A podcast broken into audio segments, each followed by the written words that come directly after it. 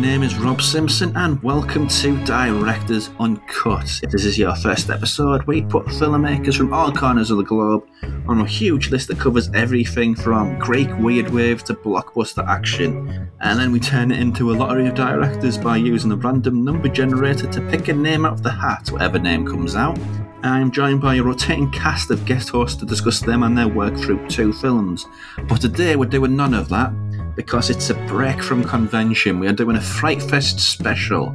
I did one we were doing this way back, but we have to have people who join me on this special. So this week I have been joined by Mike. Hello there. Hello. Uh, Kat. Hi. Hi. Uh, Vincent. What's up? and uh, making his debut, Andrew. Hello there. Hello. Uh, how are you all?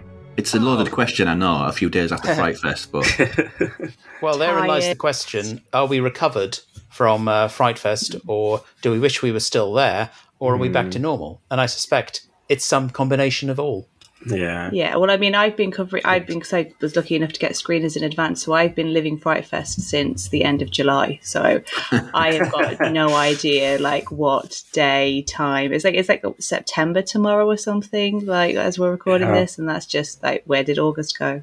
So Yeah. yeah, Fright Fest never ends. well, not really. They've got all sorts of events, haven't they? They've got a Halloween one, they've got a Glasgow one. Um, Yeah. It's maybe sort of bridge the divide and do one in the middle of Scotland and London. That'd be that'd be lovely. It'd be nice. Fright Fest North. Yeah, Manchester, perhaps. Um, home would be a good place for it as well. That's a Oh, great that's what I mean. Yeah, sorry. Factors Oh, in. Liverpool. Yeah. So I guess we just jump into it, really. I mean, I'll have to defer to you because you were the people who went. So, um, day by day, um, Friday, let's jump into. Thursday, Thursday, Thursday, Thursday. Thursday is when night. it starts. It was a long weekend. Thursday evening. Well, It's a five day weekend, isn't it? Yeah. Yeah. Although, in fairness, it doesn't start until Thursday evening. And what a start it was on Thursday evening when we had um, a big name of um, in of among horror directors come and open the festival, both in terms of what he said and then in terms of what he did. Because who was it that started the festival? Neil Marshall. Neil Speaking of Bloody Marvin Marshall. Boys, yeah. Yeah, he was there with the lair, which yeah, it was a film that opened Fright Fest. Well, you set that up so clearly. yes. The pause in the room says it all. All right. I, I will say I didn't hate the lair.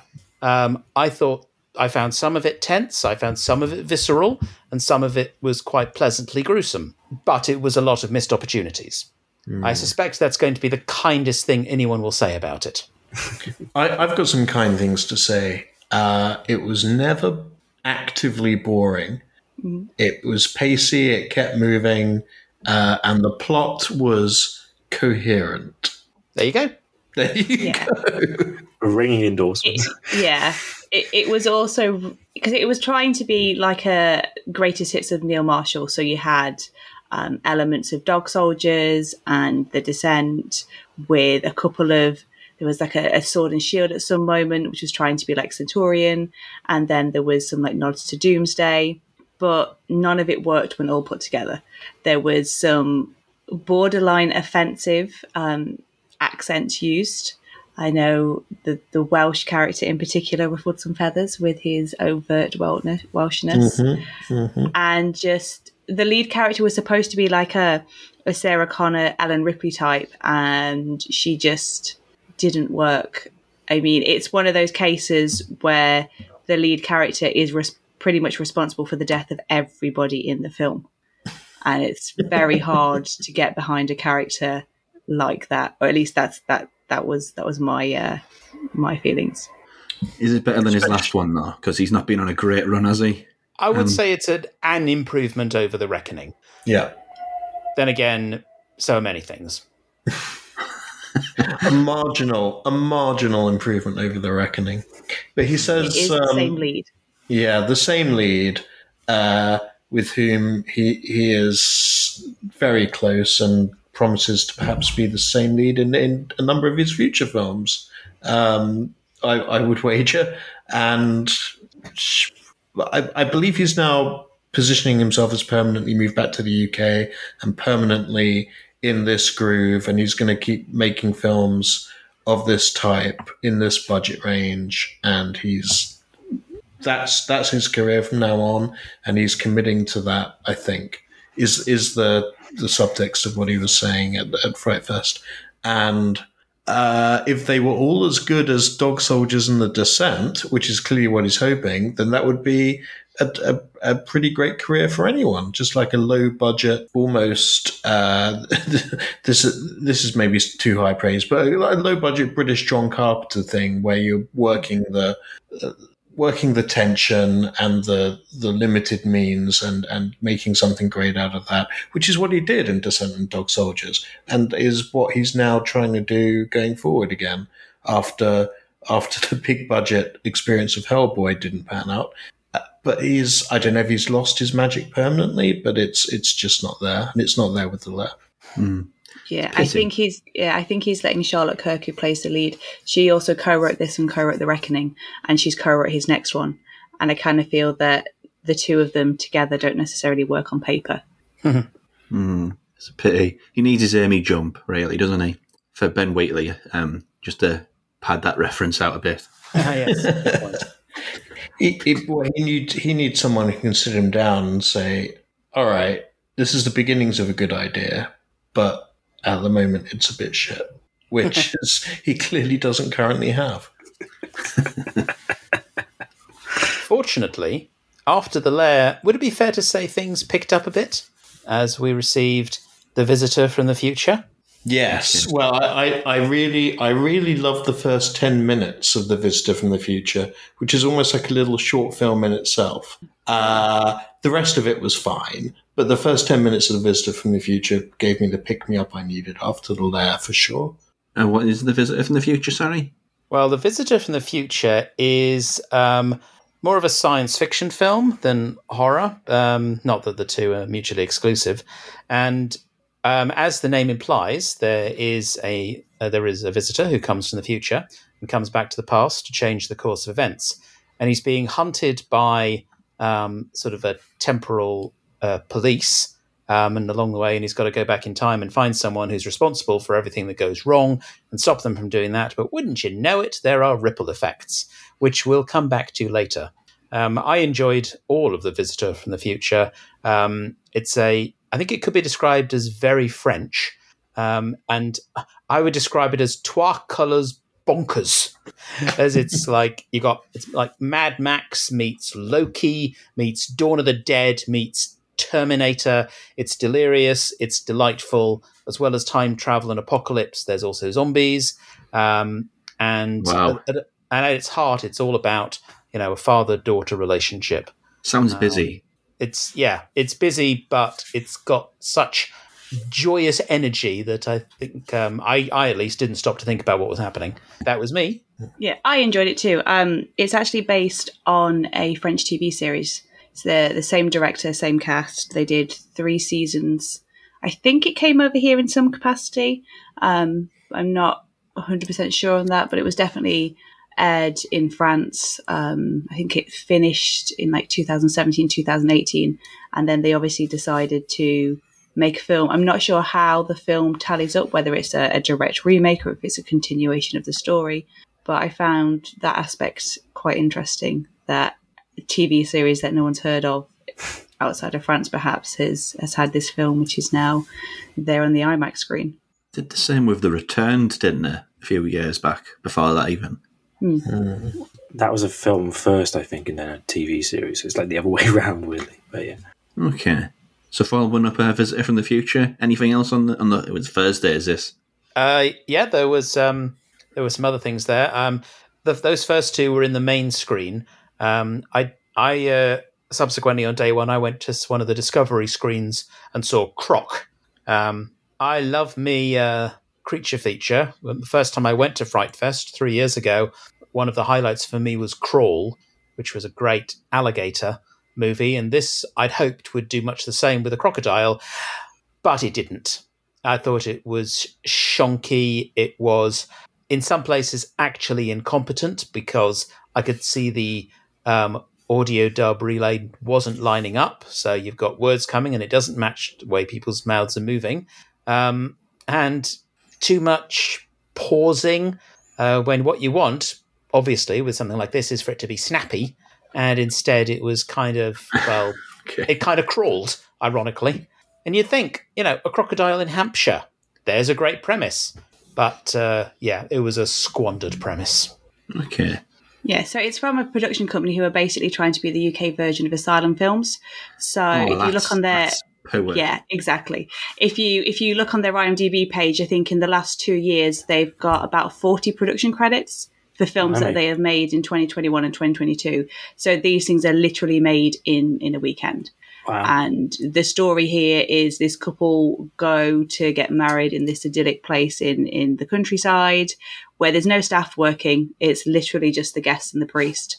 And then um, what, two crocodiles turn up, and then one crocodile disappears, never to be seen again. And we're left with one crocodile eating its way through the guests. But before that, it begins life like an old school late night Channel 5 film where we learn later on he's the, the father of the bride goes to look at the venue before bedding the, uh, the the member of staff walking him round and cut to a couple of scenes later the bridegroom and one of the bridesmaids getting it on with the the lovely lines of he says to her you've been staring at me so hard all night i thought i had something on my face to which she seductively says there could be Oh yeah, that's that's as highbrow as Croc gets. I, I feel. What I love about those movies is it makes you think that you know what filmmaking isn't that hard. That like, people probably can have a go at it. It's a public uh, service that they're doing stuff like that. I, I would like to jump here in here and say that Croc was one of the most purely enjoyable times I had at Fright Fest. It was knowingly terrible, but it was terrible in all the ways that can make a film fun. And it was just competent enough that it never came apart completely and uh, and and remained for me at least watchable throughout. The dialogue is abysmal, but it's abysmal in such a fun way. I I laughed out loud during Croc more than I laughed out loud during any other film Fright so I don't know. Maybe you just need to be on that wavelength or in the right mood that day. But th- there are films I sit through and I just kind of grumble to myself, "Oh, this is bollocks."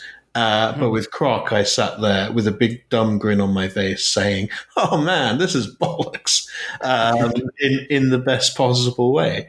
Uh, the the lechy father of the bride, with his hunky muscles and flowing uh, but unconditioned hair, was was very amusing to me. I mean, he's he's there with one of the bridesmaids hiding in the bushes. She she she says to him, "You're an you're an ex wildlife ranger. Tell me more about this crocodile." And he's just like, "Well, it shouldn't be able to survive in these conditions, and it's very dangerous." And she says, "Tell me something I don't know." And he says, "You've got a twig in your hair." they just gaze into each other's eyes, and then he looks off screen and says, "Oh, there it is," and then they run off. Um, I, I I could have watched um, any number of films of this level of quality. If this production company is churning them out like this, I'm I'm going to go away and track more of them down. I, I suspect this might have been. Um, uh, the needle in the haystack of, of their production slate because they can't all be this funny. I think it might be lightning in a bottle, but uh, yeah, what can I say? I loved it. good, good. Uh, I'm I'm glad you did. Wish I had. Yeah, so there were two. There were there were two other films that screened on Thursday. So whilst people were watching uh, Visitor of the Future, there was uh, Bitch Ass, which is a this is an attempt. At, it, it it's billed as the first black slasher killer. Um, that that's that was its its big selling point. It's the first first black masked slasher killer. Um, Bold claim. and yeah, it's it's it's set. We've got criminals as its protagonists. They go into this house, and the house has been rigged with um, booby traps inspired by games. So it's a little bit sore. So there's like a game of Connect Four, and he basically he basically wants to play all of his victims, and they've got to like beat him at the game. So there's like a, a really warped Connect Four with guillotines, and I can't. There was Operation. So it's actually removing people's people's organs, and it's it's very silly. And it when I, cause I watched it at South by, when I first watched it, I was I was in until about 45 minutes in where he's killed all of his victims and then they do the classic thing of they suddenly bring in a load more victims and it's like okay well the pace was flying and now it's had to stop because i've got to get to know all these new people that are inevitably going to get killed off again so that wasn't well it's fine but i think there's there's better versions of that sort of film Yeah. It- I, for me, Bitch Ass was like a, a throwback to the black horror of the 90s, like Mm. uh, Tales from the Hood or Bone, particularly Bones, uh, and so on. But yeah, mixed with this weird board game spin on Saw, where he has these board game contractions and he wants to li- quite literally play a game. Uh, I, I'm not sure the two halves of that necessarily gelled together very well. And it was also quite cartoony in a way that was very deliberate and stylized, yes but again, didn't necessarily match the material or come off. So it was like a bunch of different ideas pulling against each other, and it just didn't quite work for me, which is a big shame. Yeah. And then the last film of the day on Thursday was Scare Package 2 Rad Chad's Revenge, which is obviously a sequel to the anthology Scare Package. So this time, um, Anthony Cousins and Aaron B. Koontz returned and they were they were joined by Alexandra Barreto, um, Rachel, Ra- Rachel Wiggins, and everybody's favourite producer, now turned director, Jed Shepherd, who brought uh, all the host ladies into uh, into his story, and it's it's a big fun horror comedy anthology. There's a there's a story that skewers um, Final Girls, so it's it's called it's called Welcome to the Nineties, and it's New Year's Eve, 1989, and it's on a sorority run. One house is the Final Girls house, and the house next door is um, the going to die house or something to that effect. So it's all of your like your partying partying females, and then inside the final girl house you've got Ellen, Nancy, Sally, Laurie, and I forget I forget the last one, but it's basically all of your key sort of iconic final girls from the eighties. And the killer turns up, but they realise suddenly that the rules are changing, and the sorority girl from next door, Buffy, turns up and uh, it takes a takes a spin. So that was that was a really good way to start the anthology off. And then others, there's a sequel to one of the shorts from Scare Package, and then the wraparound story again is very Saw. There was obviously a Saw theme going on on Thursday evening, with just so many references to so many horror films. So if you like the genre, there was a lot to, to unpick and, and unpack and there's a, a great use of a Fright Fest favourite actor, Graham Skipper, which I won't spoil because I think it's going on to Shudder soon. But it was, yeah, it was, it was fun. I think you had, I was lukewarm on the first scare package. I preferred this one, but I imagine if the first one wasn't for you, then it's probably not that worth seeking out. But I had a lot Oh. of fun with it. That's the sort of benefit of uh, anthologies, really, isn't it? It's it moves so quickly. If it's not for you that segment, then there's something coming up in 10, 15 minutes. How was the quality of that one, though? I mean, generally across the board, is there that one? I mean, that's the gag, isn't it, with anthology horror? There's always that one bad one. I mean, I wouldn't say any of them were bad. I would say that Jed Shepherd's one tonally didn't fit in with the rest of them because the rest of them were very high camp silliness, and his was a bit more somber. It was, um, I think it was it was Gemma or Haley's like brother had died, and she, they'd inherited a lighthouse, and then there was something with a remote control and a demon that was controlled by the remote. It was like Adam Sandler's Click, but with a demon sort of thing. Um, but it didn't. It had the way that it was shot was very moody and atmospheric, which jarred with everybody else's sort of like over the top, over the top, like blood spurting everywhere. So it's it wasn't that it was bad. It just didn't necessarily fully fully work with the stories it was told. Again, so it sort of stuck out a little bit because That's of that. fair enough. Yeah. It was the, um, I think it was the, the urban legend of the ghost you can see in the background in Three Men and a Baby. That was it. There was a lot. There was a lot of talk about the Yeah. uh, the ghost in Three Men and a Baby. so if you if you pause the tape, the VHS at the right moment, you can see the ghost uh, silhouetted against a window or in the corner of the room or wherever. So there was a lot of that, and she was pausing the tape, and eventually the ghost, well, not not to spoil things, but the, the ghost starts to notice her back is the, the broad premise. So if you're a fan of Three Men and a Baby and urban legends, um, maybe maybe maybe that will be of interest. It's an odd Venn diagram you've got there. um, on to uh, Friday then. Yeah, so Friday in the main screen started with a double KO of everybody's emotions. Um, with started with Mali Elfman's Next Exit, which is a sci-fi suicidal road trip rom com dramedy, and then it was followed up by Andy Mitton's uh, The Harbinger, which is a a pandemic night like waking nightmare thing. So yeah, I remember two of my friends they came out of Next Exit and the lady in front of them and had to turn around and see if they were okay because they'd been crying Oh, wow. so much because they were so upset. and yeah, the Harbinger is the one where the, the the big scares were. Okay. Anybody else see them? Was anybody else traumatized by either of those films? Uh, I am just annoyed that I didn't see those, and with what I and one of the things I went to see instead. But I'll hold off on that to see for in case anyone else wants to speak of um, next exit. Uh, I, I saw Next Exit, and it was um, absolutely an emotionally pummeling way to start the day. Uh, I I was pretty I don't want to say drained because that's negative, but I, I I really felt like my emotions had to work out. I'm sure that anyone who has dealt with uh, issues surrounding suicide would have felt it all the more, and there were definitely people coming up the screen with tears in their eyes. Um, more than more than just a handful of people doing that. Hmm. So uh, yeah, I would brace yourself if you're going to see Next Exit, but it is incredibly well performed, um, especially by the lead pair. So if you if you if you're open to that kind of uh, subject matter and and willing to to go on that journey with them, um, it, it is really well played. So I do recommend it.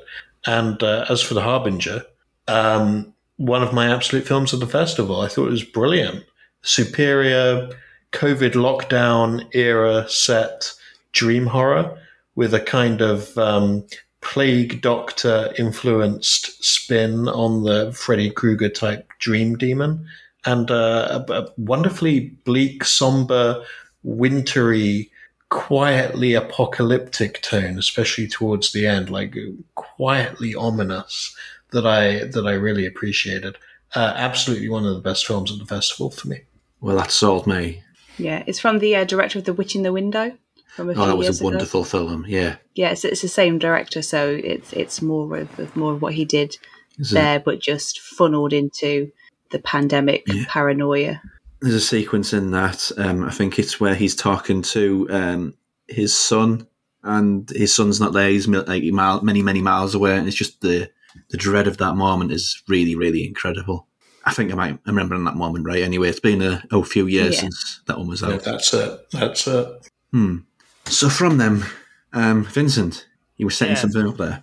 I was, yeah. So, um, first film I saw on um, the on Friday was actually a sort of a double bill because it started with a short, Blood Rights, which was heady if kind of confusing, um, combination of like teenage and occult horror about a trio of witches, young teenage witches, I think trying to feed on some man or other. Um, didn't enti- entirely work, but that said, it worked better than the feature that came afterwards, which was Splinter. Um, now, Splinter is one of those very frustrating films that takes an interesting premise, because this had a really nice blend, potentially interesting blend of body and folk horror, but oh my god, it was so incompetently put together.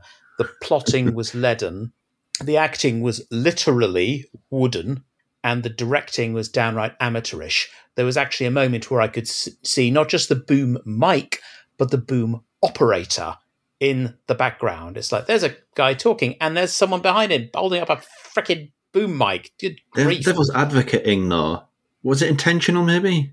I don't think so. No, the film has a very kind of earnestness to it in a matter of it's a family they're moving into a new home Um, the dad is, you know, make is making the place look, um, you know, it's going to be good for his wife. It's going to be good for the little kid. Then he gets a splinter in his foot. Yep. And well, the infection that he gets from that splinter is more than uh, needs more than antiseptic. Put it that way. Um, and it brings up lots of, in, and as I say, it ties into some interesting folk horror ideas. And then there's this long sequence where the wife gives this very detailed um, exposition about what's been going on, and it's like, wow, thank you for explaining it, so for so the people in the back could hear. Um, no, I don't think it was being deliberately amateurish. I think it wanted to be taken seriously. Yeah. But, you know, other opinions are available. So it's it's what is um termed like the grassroots horror. So it's Yes. the super super low budget one. There was um a film called oh what which one was it last year? There was one last year. There was a document, The Brilliant Terror. There was a documentary at Fright Fest last year, The Brilliant Terror, that looked looked into the phenomena, and it's basically people that are making these films for like a tenner of what they can get and this is and this is what i felt that that splinter was one of it was trying to be almost uh, like stephen king's thinner because the the wood that he gets his splinter from is um, from a redwood and it's trying to explore the whole concept of you know America colonizing this land and the the people the indigenous people taking it back through this this cursed this cursed wood this cursed tree. So it had a it had a nice idea but its budget just wasn't there. And at 55 minutes long i can honestly say it is the longest hour of my life that i have spent watching a film. I i put it on at like 10.30 at night thinking oh i can squeeze one last screener in before before bed you know be nice. I'll be like in bed before midnight. And about 15 minutes in i was fighting actively fighting sleep.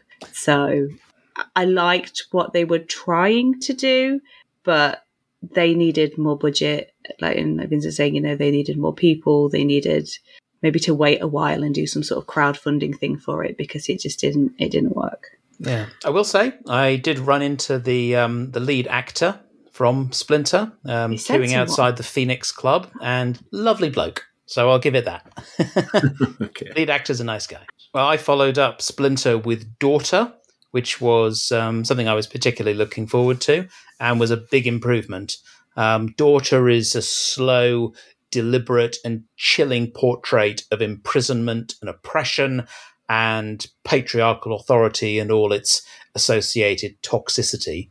Um, a young woman wakes up in an um, in, in a garage and is informed by this um, sort of senior man that she is now daughter, and she can own, she must address him as father, and now she's part of their family, and yeah, and it get and, and they and they can't go outside because there is apparently a terrible disease out there. Sounds familiar from there, and there's uh, aspects of what could be considered um, a kind of religious fundamentalism without being explicitly any identified uh, religion. Um, yeah, and it's uh, I, I found it very impressive. It's um, a wonderful kind of chamber piece. It's like yes, we're all contained within this house, but it uh, but there is uh, so many different layers of oppression within that. Yeah, daughter, I recommend. I, I also saw Daughter in that screening, and uh, I really liked it. One of one of my favorite films that I saw that day, or indeed across the fest generally. Uh, it's, it's worth pointing out that the father, the kind of fundamentalist patriarch, is played by, as he describes himself, Starship Troopers' very own Casper Van Dien. Um, and the the lead actress is played by I'm going to mangle her surname, so I apologize, but Vivien Yo. Um, that's a Vietnamese surname that I've probably uh, mishandled. Um, she is superb, um, and th- also it's worth mentioning that whilst the first two thirds of the film are relatively naturalistic. Um, there are there are hints of something a little bit strange in the way the disease is described outside uh, that, that that make you think that it's some it's something other than just a common or garden uh, virus. That's even if it if it even exists at all. The way it's described, it, sounds a little bit weird. There are themes of um, objective reality versus subjective reality that are seeded throughout the first couple of acts of this film.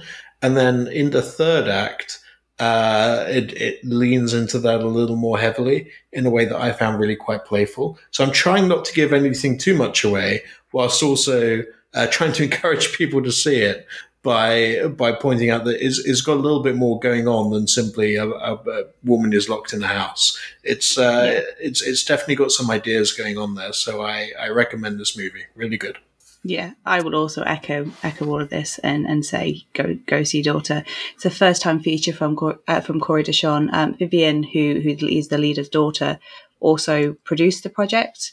And Casper Van Dien, you, you think you think Starship Troopers, you think of you know the Big Point Sleepy Hollow, you think what was he in like Mega Shark versus like Giant mm. Squid or whatever. You think Casper Van Dien, you think cheesy B movie sci fi, but here he's really serious. He's really subdued. He he wanted to do this project. I was talking to Corey during the festival, and he wanted to do this festival. Uh, he wanted to do this film, and he took a massive pay cut in order to do this project. And I think it's a testament to to him being able to actually, you know, find a decent script that he chose to do that because he he didn't have to do it.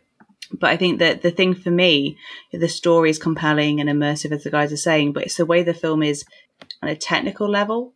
There's just so much that you can read through the camera work. Obviously, initially she's brought in and she's told that she she is now daughter, and when the camera is is daughter and father, there's wide spaces between them. But then when other characters come into the fray, the camera gets closer when they're together and it's like subtly pointing out where the allegiances may or may not lie just through through the visuals which I was for a first time first time director I was really impressed that they put so much thought into these shots because like like we were saying it's a chamber piece so it's it's just within this like this barnhouse building and the work that they have done it's like you don't really go outside but all of the production design on the inside there's lots of lots of browns they wear lots of tan and there's lots of greenery. So it's like bringing the outside in and there's I'm honestly there's like future essay thesis on the the use of like mise en scène and camera construction in this film. So yeah, I definitely if you're into that side of of film, I would definitely seek it out. Hmm. Sold. Totally. Um, f- following data. Well, the, going back to the main screen, um, the main screen um, had um, showed uh, a wounded fawn, um, followed by night sky. Um, so to go through those two, um, a wounded fawn was a very uh, weird um, film of very much of two halves. Um, I would sum it up as saying I thought it was thrilling, I thought it was intense, and at times I thought it was delirious. Um, you've got mythology, you've got psychological, and you've got a cult horror in there. There's um, again, toxic masculinity, because let's face it, what's more horrific? Um, there's madness, and there's an interesting, well, an interest, shall we say, in poetic justice as well. Um, so we start off with this um, mysterious fella who we quickly discover um, is murderous, although it's not entirely clear why. Um, then we meet um, a woman who is has been off the is trying dating and uh, you can probably see where this is going. And the first half is kind of like um, the recent film Fresh Meat.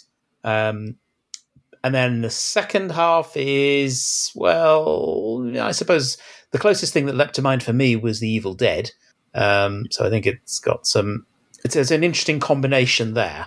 Um, and whether mm. that works or not, I think will depend um, on how you feel about sudden uh, narrative swerves um, you know, and the way, it, and of course, also the way that it um, treats its particular characters. Because on the one hand, you've got your fairly humane um, female protagonist that we have um, that it kind of focuses on for a while, and then the focus kind of shifts um, onto this um, much uh, nast- this much nastier um, uh, male character.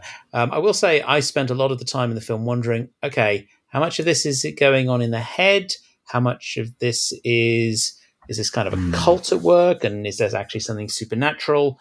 And I will say, I liked the maintenance of ambiguity throughout. Um, so overall, I would give A Wounded Fawn a thumbs up. Um, but I believe it's been quite divisive. It was one of the most hyped um, movies pre-festival as well, wasn't it? Yeah, I mean it's Travis Stevens that directed it. So Travis Stevens started off as a, as a producer. He produced um, Cheap Thrills, Starry Eyes, Sixty Eight Kill. He's done a he's done a ton of work producing, and then he started directing with um, The Girl on the Third Floor, and then he did Jacob's Wife, and then A Wounded Fawn is the final in his uh, in his gender trilogy. So Girl on the Third Floor was all about toxic masculinity from the man's point of view. Jacob's Wife was about femininity and how the patriarchy oppresses it in Jacob's wife. And then this one is kind of pitting femininity and masculinity against each other. So it's sort of tying off that that series. I mean, they're, they're all very different films visually and narratively, but thematically, there's there's a lot to tie them there. Um, it was Travis shot this on on film, and the film looks beautiful. It's set in the world of high art, and that's exactly what what it looks like. He has literally lifted some of his imagery directly from paintings and sculptures. Um, I forget the I forget the name of the artist who is. There's a quote from an artist at the beginning, but there's lots of their paintings have been reinterpreted into into frames. Uh, there's you probably won't notice it until a second watch, but in every single scene there is something that is red, and depending on where you are at the story, that red is more or less vibrant. So that's like it's I don't know it's he's oh to me he's just he's just put art onto the screen in every way he can. And Sarah Sarah Lind gives a fantastic performance as Meredith. She she initially appears like she might be the, you know, the stupid character, like, why are you going to like this place with this man you've only just met? But she quickly reveals that she's smarter than than she seems, and she is using her her women's intuition which may or may not be literally manifesting itself. And then against her, you've got Josh Ruben, who's known much more for his comedy. You know, he's moved into directly directing recently with Werewolves Within and Scare Me, but he's primarily known for his comedy work. And here, he is so good at this menacing man-child because he is his whole persona is that he just doesn't like to be told no or that he can't do something by a woman. And yeah, I again, I could talk. I could talk for days about Travis's work, and I love A Wounded Fawn. Did, did you see it, Andrew? I did see it. Um, I did not like it as much as some other people did. Mm-hmm. It's fine. I I thought it was beautiful in places. Absolutely. I I kind of like the first half where it's more of a trad psycho thriller kind of plot line where you know the guy's evil and he's up to something, and you know there's tension from the the woman being a bit unsure about him, but not knowing what the audience knows, which is he's definitely a bad guy. It's yeah, it's got that two act structure with the switch in the middle, uh, and the second half. It I, often I like movies that play with ambiguity. You know, how much is subjective reality, objective reality? What's really happening? Is is this hallucinatory, etc., etc for me, it didn't. For whatever reason, I probably need to go back and do a rewatch to work out exactly why it didn't work for me on this occasion, which was a shame because I was kind of into it. Um, and I, I love the I love the art of Leonora Carrington, who, as Kat mentioned, her quote opens the the film. Uh, she's famous for her surrealistic paintings of um, that represent femininity, femininity, and, and gender archetypes in various ways, and she uh, she's painted a lot of bird-headed people, bird-headed women, and uh, all of that imagery comes up throughout the film. There's even a close-up shot of one of her books at one point in the film, so uh, she's obviously a big influence. Um, so I was I had high hopes because of that, uh, as well as for many other reasons. It didn't quite work out for me. It uh, I think maybe I'm just making an assumption here, but there's a lot of Greek theater references, and I feel like it was probably drawing from Greek mythology in ways that kind of went over my head. So maybe there's a whole other layer of meaning there that I just wasn't getting. But for whatever reason, um, I was I, I was not on board by the time by I was not on board by the time the end credits came along, except the end credits themselves were the best end credits of the whole festival. So at the last minute, there was a nugget of excellence that I was really on board for. Uh, brilliant end credits. So there you go. A, a, good lesson in staying to the end of the film because you never know, you might suddenly get something that delights you. Okay. What did you follow that with, uh, Vincent? You said there was two. Yeah, the next one in the main screen was Night Sky. Um, now, we've already mentioned uh, Next Exit. Um, Night Sky is um, another road movie. Um, it's a road movie that is, for my money, you know, quite tense and moving. Um, it's, I think, more sci-fi um, than horror again. Um, and a bit, it, it's got bonding and it's there's pursuit. There's a real sense of redemption, and I felt it was very much a film about kind of rediscovering humanity. we start off with this petty thief who's been badly hurt, and this a woman finds him and um, fixes him up, and then says they they're in Los Angeles, and she says, "You're going to drive me to New Mexico," and he's like, uh, "Am I?" And yes, he does. Off they go, um, and along the way there are a lot of encounters with with okay to be very reductive with the landscape. It is tr- this is truly a film I think that makes the um, American West um, captures it in all its beauty um, and its kind of sublime uh, majesty. If anything, you know what it actually th- just thinking about it now, what it probably reminds me of the most, even though it's got elements of Close Encounters of the Third Kind and Starman um, and other films of that ilk. Oddly, from a visual perspective, it probably reminds me most of Nomadland, um, Chloe Zhao's uh, mm, Oscar winner. Okay. Um, the yeah, it is a film of really quite stunning beauty on the grand visual scale, look great on the IMAX screen. But having said that, it's also, I think, quite a beautiful tale about humanity and connection. Um, so, yeah, that's my feelings on Night Sky. I believe, um, but uh, to be fair, I'm I'm selling it short. Uh, Kat has spoken about this far more eloquently. put in the spot. Um, yeah, so Night Sky, it's it's directed by um, Jacob Gentry, who did last year's Broadcast Signal Intrusion. Um, this was made before uh, he's been sort of going back and he wasn't happy with the first cut, so he's been going back and tinkering and tinkering until he's he's made what it was.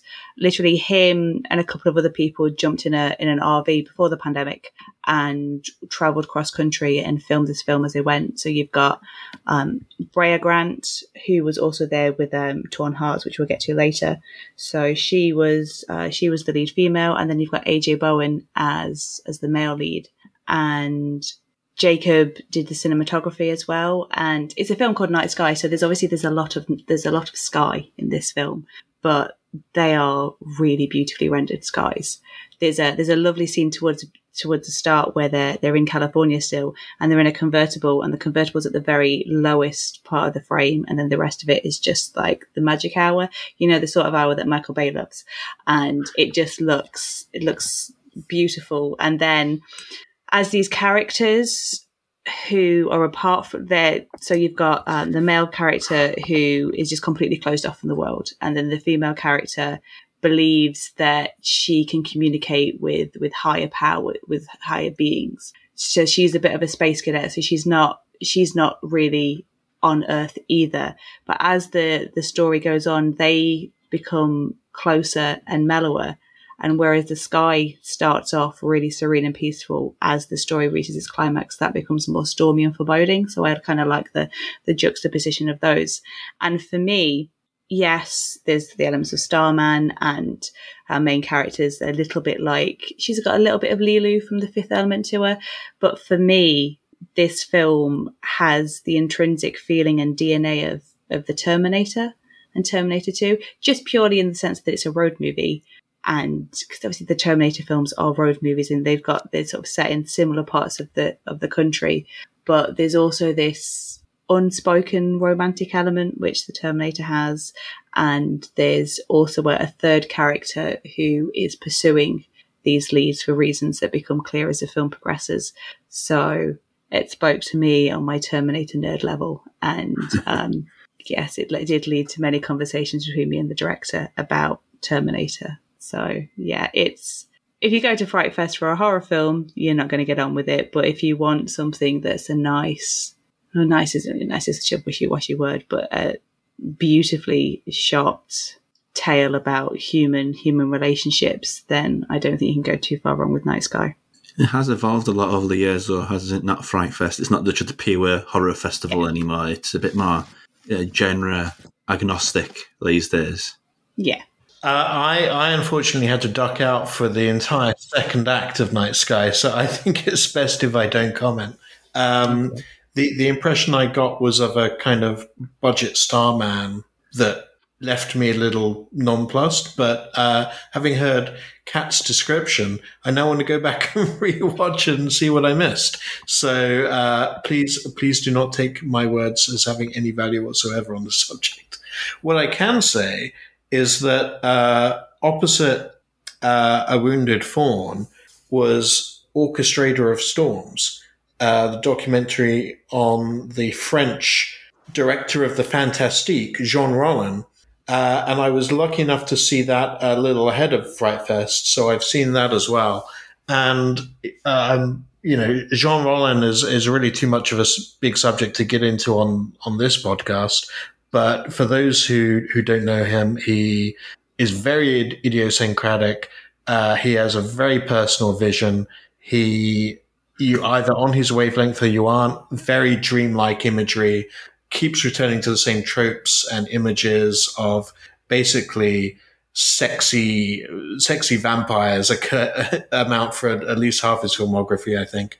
But um, if you can get past the slightly made on a shoestring aspect of some of his films and look at them as as as real art, then they're clearly ripped directly from his subconscious in a way that you just can't fake. And this documentary was, uh, I think, would be a great intro for anyone who's not that familiar with him, and uh, maybe a great love letter for people who are.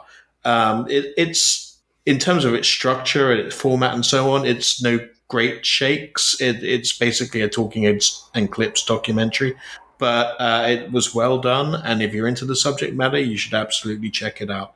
And that's from. Uh, it's an Arrow Videos production, so I would imagine it's coming to their streaming service at some point. yeah. I mean, I I caught it um, at Fantasia, and I was not familiar, I'm particularly familiar with the filmmaker, so I was coming at it from the from the, the new to it. I did struggle a little bit because there's so much information. It packs so much information in, and it was a bit overload because I knew nothing. But as Andrew says, for somebody who is familiar, it's perfect, and it gets quite emotional towards the end. As they, unfortunately, he's no longer with us, and they they go into into that in in a lot of in a lot of detail. And as you know, as a you know a layman to to to him, it it did sort of intrigue me enough that on the ever expanding list of things to watch, you know, there's there's some of his films on there now. Cool. Um, following Orchestrator of Storms. There we go. I remembered it correctly. Um, what follows that? Well, I've got, I've got nothing now until the film that followed Night Sky in the big screen, which was Final Cut. So, does anyone have anything from before Final Cut? No, I mean I've I've seen everything on Friday, but I'm happy to go. I'm not going to go through all of them. Um, I'm Too happy many. to go Just with you know, many. yeah. Let's go to I mean, Final I've seen, Cut. yeah, yeah. Let's go to Final Cut. That this is a French language remake of the Japanese film One Cut of the Dead, which played at Fright Fest when it first came out a few years ago. If you don't know the plot of One Cut of the Dead and now Final Cut, then it's a, a bit of too much of a spoiler to really go into it. But it's basically a riff on the idea of the uh, kind of one take zombie movie, uh, no cuts, that kind of a deal. Uh, so it starts off with that and then gets a little more intriguing, a little more uh, complicated from that point on, and and it's a comedy. Uh, so the one thing I'd say, well, the two things I'd say about Final Cut are there's no real reason for this film to exist. Um, it's it's perhaps of use for French speaking people who don't like subtitles and don't want to watch the Japanese version. Uh, if if you're if you're okay with watching the Japanese version, just watch that. That's fine. The other thing I'd say is that uh, there's a slight caveat to that, which is that Final Cut does introduce some gags about the fact it's pretty much a shot for shot remake. So it does reference the fact that the Japanese version already exists and kind of uh, milks that a little bit for some for some fun references. But that's that's not enough to make it worth seeing. Um, in uh, above and beyond the Japanese version, it's it's not as well paced. It's not as funny. It's it it just doesn't click in the same way for me. So, uh, a, a sorry, but uh, thanks, but no thanks from me for Final Cut. Yeah, I would I would echo that. I mean, the original is about seventy minutes longer. This one is just under two hours long. So yes, it does mm-hmm. add some some new conversation about we're remaking this film, but that doesn't warrant it being that much longer. I know people that haven't seen the original and saw Final Cut first and they thought it was amazing, but I think it is because, as Andrew says, it's that that first experience of what they of what they do that is where the the magic is. So if this is the first time you're seeing it, great, you're gonna you're in for a treat. But if you want to, you know, if you want a treat with a cherry on top, you need to go back to the original because it's done so well there. The, um, so well. The Pomac that crosses streams, as it were, doesn't she not? And she appears in this one too. Have I got that one? A bit of trivia right? The Japanese producer character crosses streams. So the the woman oh. who is uh, uh, has has set up this film to exist for to launch uh, a, a, streaming service or a streaming TV channel of some kind, uh, and and wants this to kick off the the launch day as a as a one cut zombie movie. Uh, for whatever reason, she she is in the original Japanese one, and she is also in this. For some reason, she is now getting the French a French director to basically redo the same plot. Uh, so she crosses over. Th- and there are references to the original where the director of this version is looking through a, a, a, brochure about the original film and scratching his head and trying to work out how to make it work in French and so on. And there, there are gags that come from that.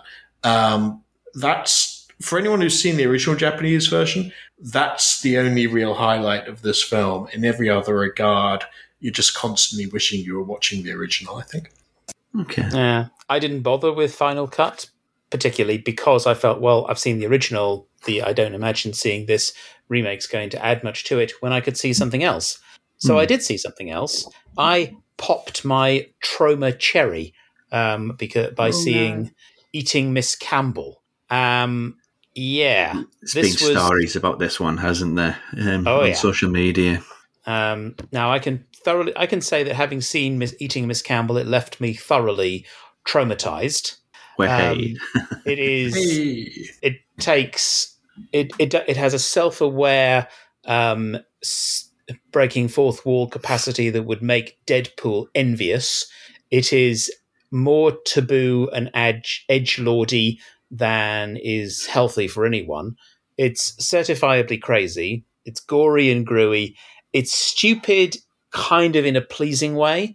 And the director and cast were there to talk about it. And I think it quite clear um, that the director was kind of inviting people to um, criticize or be offended by his movie, and he would probably just tell them to fuck off. Um, I think it was it was certainly an interesting experience. I don't know if I could wholeheartedly recommend it, just in terms of it will push a lot of buttons yeah, it's going to push a ton of buttons. So it's it start it's a, a girl who she keeps waking up in a different type of teen horror film. And no matter how many times she tries to kill herself, she keeps waking up in another one. And the story is of this one, she's in a story where she becomes a, a cannibal.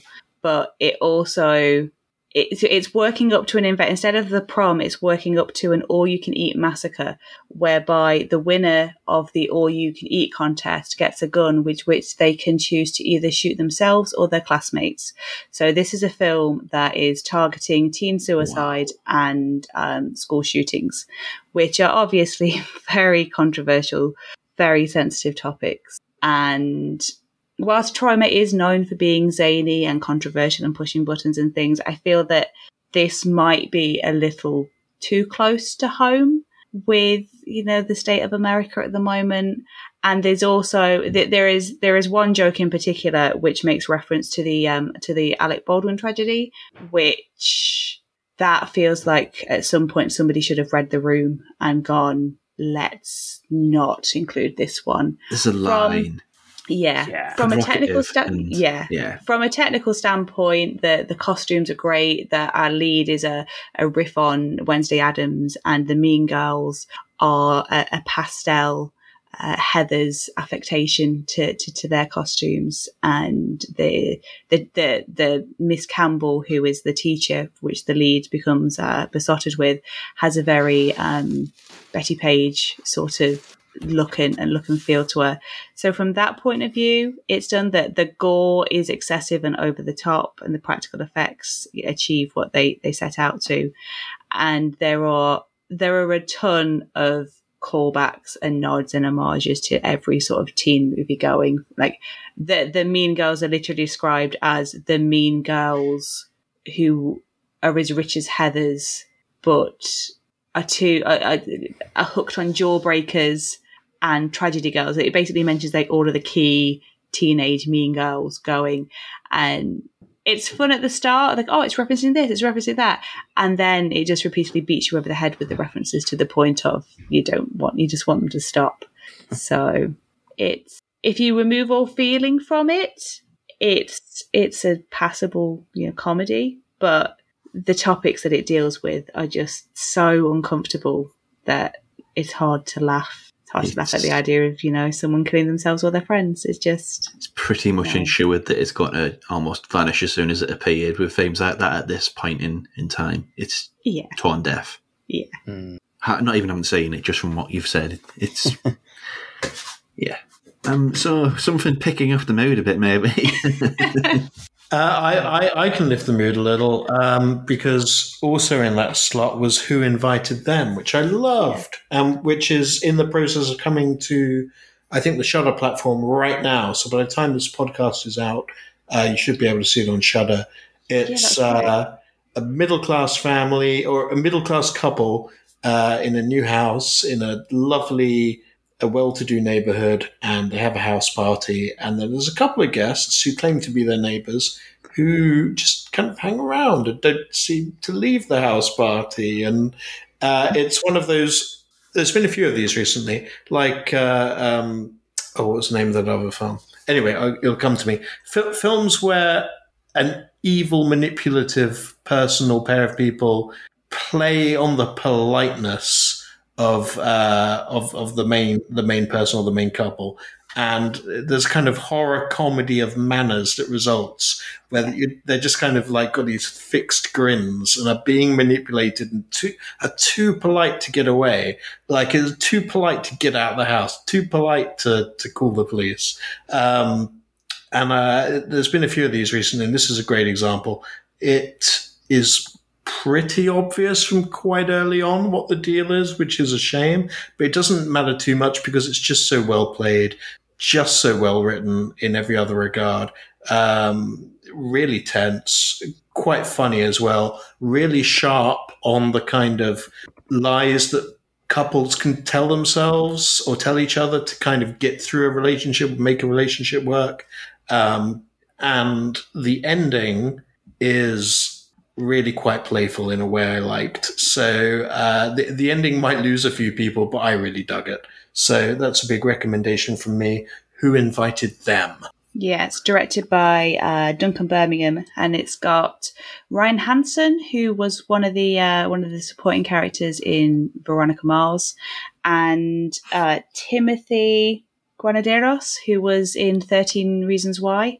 He was the um, can't remember his character's name, but he was the one that got heavily into into the drugs. He was the the boyfriend, and yeah, as as Andrew was saying, it's just really playful. You can see where if you're familiar with this sort of film, you can see where it's going, but there's a lot of fun with it getting there. And it's this you know, sort of like older. I say older, but they're probably like my age. So like mid to late thirties couple. They've got a kid who's away for the night, and then this much younger twenty something couple come in, and they don't want to be. They don't want to seem uncool, so they kind of go along with a lot of things because they want to impress the neighbors and like get down with the kids. And I think as as somebody who has literally just spent their weekend, you know, like forgoing all the grown up responsibilities that come with being a mother, I completely understand why they do what they do to some respect. So, Yeah. uh, but it is, yeah, it's it's it. Uh, it obviously being released this week, it is a great sort of like Friday, Saturday night thriller, comedy thriller to to sit and enjoy. The the film I was trying desperately to remember was the Danish film from earlier this year, Speak No Evil, which Yes. has uh, a, a couple going on holiday to uh, to the home of, of another couple that they they met on holiday, and uh, similarly having trouble extricating themselves or separating themselves from from this couple who because they're just they're just too nice to to deal with the obvious danger. So uh, it's a theme I like, and it's really well done here. Yeah, I mean, it becomes horribly apparent to me that that is who I am. It's, you know, who, who would you be in a horror film? I would be one of these really polite couples that would end up in a lot of trouble. So that, Speak No Evil is um, coming out to Shudder pretty soon, is it not? yeah, yeah, it's another one that's coming out soon. Yeah, they've been very busy bunnies over at Shudder. I would just give a couple of quick honourable mentions to to Hounded, which is the f- I believe it's the first film that Signature Entertainment have had a hand in the creation from sort of script to script to screen. It's a good good versus evil, rich versus poor. Basically, uh, an elite Tory family who've had a fox hunting banned have decided that okay, we can't hunt foxes. Why don't we hunt criminals or ruffians? So some some down on their luck, um, impoverished criminals get caught up and end up as fodder for the uh, the fox hunting trio. It's got Samantha Bond in as uh, the leader of of the rich, and it's it's got some nice like some nice tra- there's a bear trap. There's bits with dogs. It's very it's got it's got a humour to it. Feels horribly horribly resonant in today's climate, and you have to wonder how some of the more upper class people with certain political views will view the film as opposed to to others. And then the final one for Friday would be The Breach, which is um, from Rodrigo Cadino. I'm probably butchered that. I do apologize, Rodrigo. Um, and it's a sci-fi body horror Cronenberg mad science reanimator invasion of the body snatchers sci-fi tale scored by slash himself so Okay. if nothing else it's got a hell of a soundtrack to Saturday. Yes. So Saturday kicked off with uh, Benson and Moorhead, "Something in the Dirt." Uh, now I know I know Benson and Moorhead have their their ultra fans. Um, I I quite like them typically. Um, Something in the Dirt was very much a pandemic movie in that it's set almost entirely within and immediately outside one apartment with a, a, a few short scenes uh, set elsewhere on a, on a beach and, and so on, um, and a, a bunch of uh, archive footage spliced in as well. So you can see they're they're trying to do their best in pandemic circumstances and come up with a plot that can can work in that situation. Uh, it's a paranoid conspiracy rabbit hole thriller type uh, deal with the narrative. Like, so if you're into Umberto Eco and Thomas Pynchon and that kind of thing, where you're uncovering the truth and then you start to get worried that maybe you're just burrowing down into your own mind and nowhere else. It's that kind of a deal. Um, is there a magical sci-fi force at play in the apartment or or not? Um, and also, it's it's a story of two chalk and cheese guys who are investigating together and um, their relationship, which is nominally friendly, but also they're so different that under intense uh, pressure arising from their their investigation, they kind of start turning on each other and and uh, in a really sort of kind of aggressive way. So it's a, a relationship study as well. Um, for me, it didn't work. It teetered on the edge of is this all going to come together or is it just going to be a, a big vague mess? And for, for me, it ended up being a big vague mess. Uh, and my least favorite of Benson and Moorhead's movies. Uh, but like I say, other people really, really love these guys, and maybe maybe some of them might have found something more to enjoy in this than I did. Yeah, I say I, I consider myself like I quite like Benston Moorhead. So actually, I was only here there for the Saturday, so I've been just enjoying listening to everyone talk. Uh, but so um, I really like this. Um, I, I I think it's very much big. If you don't if you don't get on board with it, it'd be a very easy to fall off because it's a, it was a strange thing of like it felt long, but I didn't mind because as it was sort of going on, it was very much the feeling of oh, what, where is this going now? Because it sort of takes. It's not even like there are sort of narrative sort of twists and turns, but they're not like major ones. But it's just that strange sort of sense of like you don't know where you're going, and that's the journey that the characters are on as well. So I I've probably actually of the one I haven't seen Spring, it's the only one I haven't seen, but I probably my, it's probably my favorite of theirs because I think it felt so Oh, wow. probably probably because it was so localized in because it was so small in scale. Um, I think it's literally filmed in their apartment block. That is where Yeah. you know Benson and Moorhead live. You know, it's, it's the place they know. Um, I think for all that it's you know it's it's been done in a pandemic. Um, you know, it still looks great. It's, it's got some very impressive effects, and I think it's that it's that wooziness of like Under the Silver Lake, um, but not quite as insufferable in terms of, like, Divisive. its message. yeah, um, it's also weirdly a little bit, a little bit like Nope in in the sense of the plot of the plot is basically two people wanted to get capture footage of a strange occurrence, and um, I think this, this and Nope would be quite an interesting double bill. And I think they both work in that they take a quite small story and it but it feels bigger than that. So yeah, I really I really jived with it. Yeah, I, I did as well. I'm I'm Team Moorhead. I've seen everything that they've that they've done, including the, the work that they've done within within various TV shows. And this mm-hmm. one, it feels very personal to them. I guess part of that is because they were filming it in their own, literally in their own in their own front room during the pandemic. Most times there was only three people in the room. So there mm. was Benson and Moorhead, who were also the, the stars of the film, and then their producer David Lawson, and whichever one was acting, the other one was filming. So it's that intimacy during filming translates onto screen. But also, there's a lot of they start talking about various things. They tell stories to each other. These two, uh, Levi and John, they tell each other these stories, and then there's them talking about different theories and things. And all of this is backed up with stock footage, and some of that stock mm. footage is actually home videos from Benson and Moorhead's childhood. So it just feels very much like they have just put themselves up on the up on the screen. Which, mm. as somebody that's been following their their career and the trajectory, I mean, they're about to they're about to shoot Loki season two.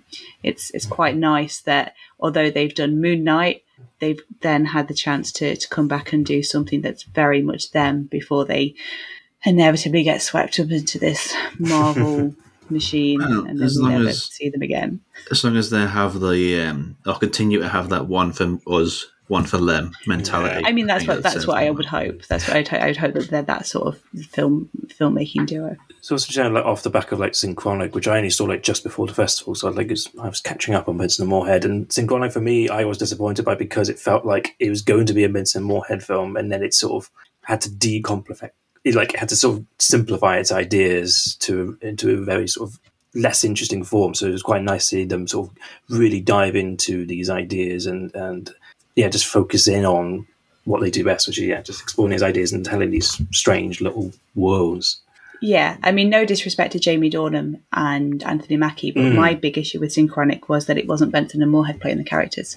Yes. because there were these characters who were supposed to have been lifelong friends, and it was very obvious to me that that Dornan and Mackie didn't quite have that dynamic. I mean, when you know that that dynamic is sitting just behind the camera and is capable of acting, you just think, well, this is obviously a studio decision to like, no, we need some names, we need to bring, we need to bring the punters in, and that was that was my disappointment with Synchronic. And here they're back in front of the screen again, and although this time they're playing strangers, in the Endless they played brothers. Here they're playing strangers. It still it still worked in a way, and also have to give Benson props for um, fully embracing the Kurt Cobain bleach blonde grunge look throughout because that's not an easy look to pull off. So you didn't recognize him at first. Well, while I didn't see um, something in the dirt, um, and I, you know, I have seen some of Benson and Moorhead's other stuff, so I will check it out um, later on. Um, Saturday for me was uh, all pretty much hits. Um, I started off with um, again a, a short followed by a feature. Uh, the short was Alien Dick.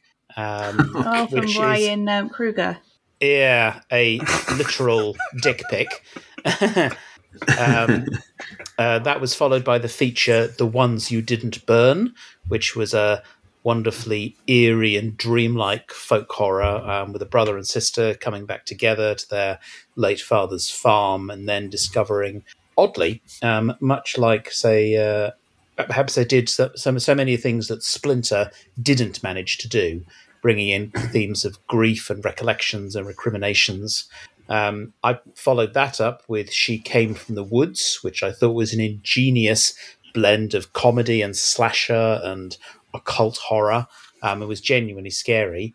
After that was what was probably my film of the whole festival, Lola, um, which was just stunning and terrifying.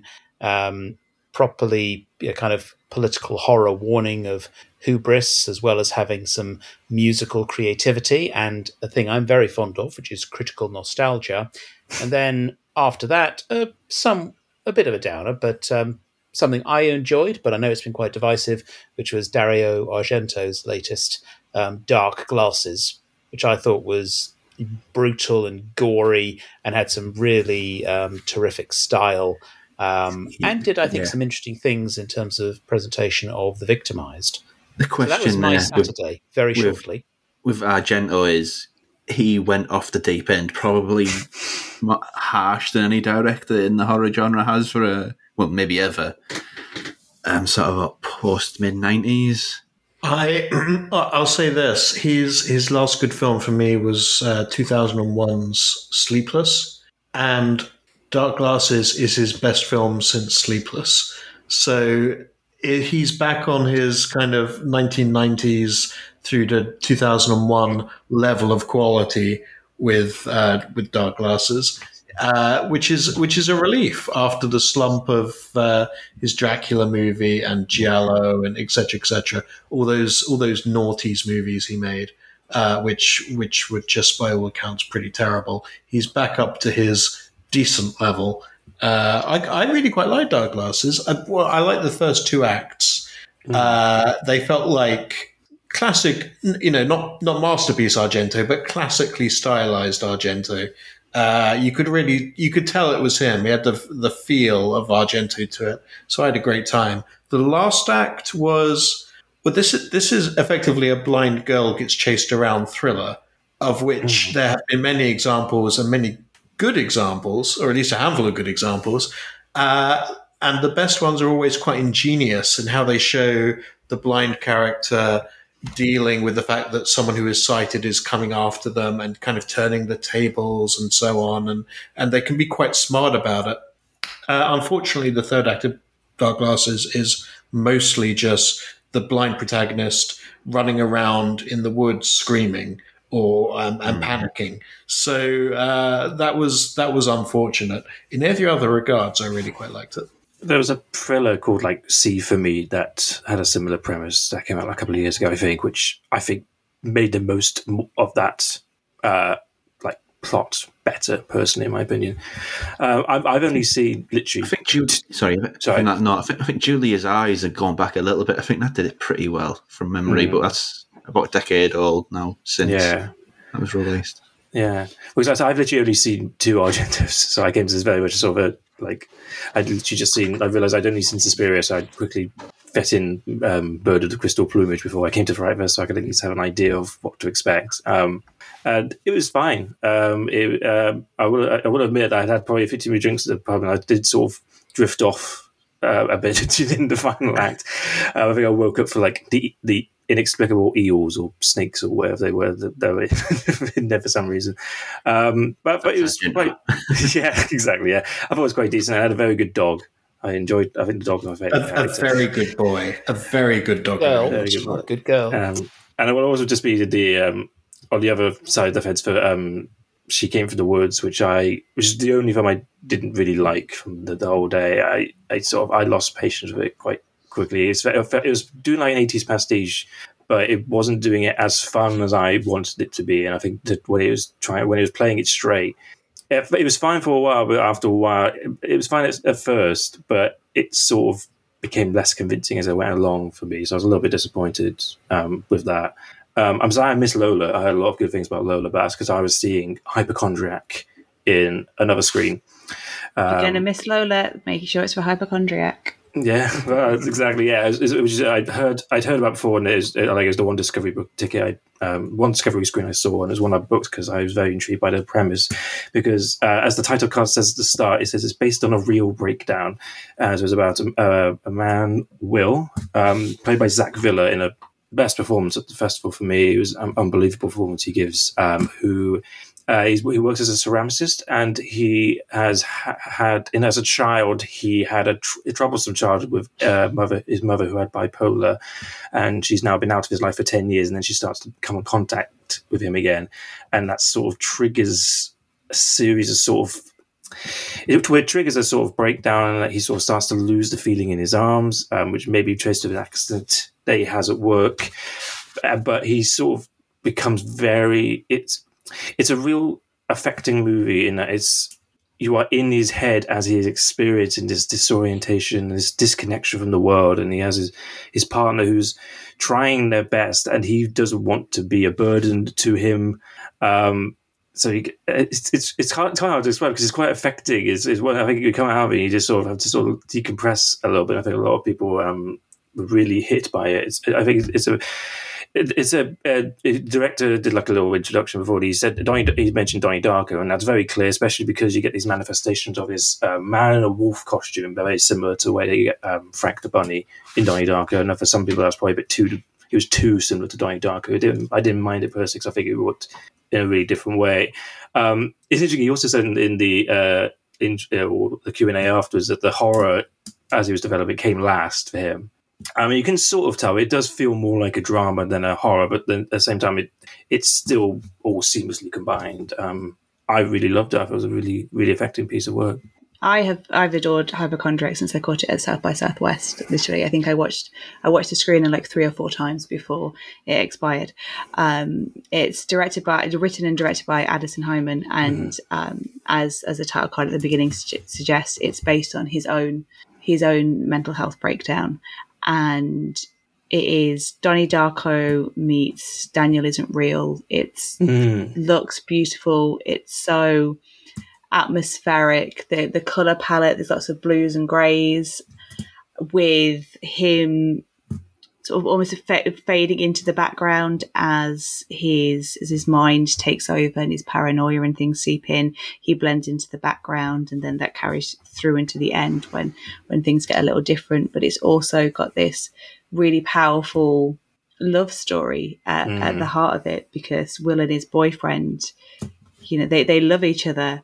But it's that thing with when you're with somebody that is dealing with with mental health problems, it strains that relationship in, in ways that you don't expect. And mm. that in reality, Addison unfortunately didn't have a partner when he was going through what he was going through. But in this, there is um, there's the boyfriend played by Devon Graye, and it's just heartbreaking to see mm. these two characters who are so close together at the start just slowly get ripped further and further apart as as this you know the, the mental health just declines and, and takes over and yeah, there's there's some like spooky imagery and stuff, and it's the, the manifestations of, of the wolf, but it just it really hits home to anybody that has suffered with like parental abuse or has had a parent with mental illness or has had suicidal thoughts who the breakdown of a relationship even the boss played by um, yes. Madeline Zima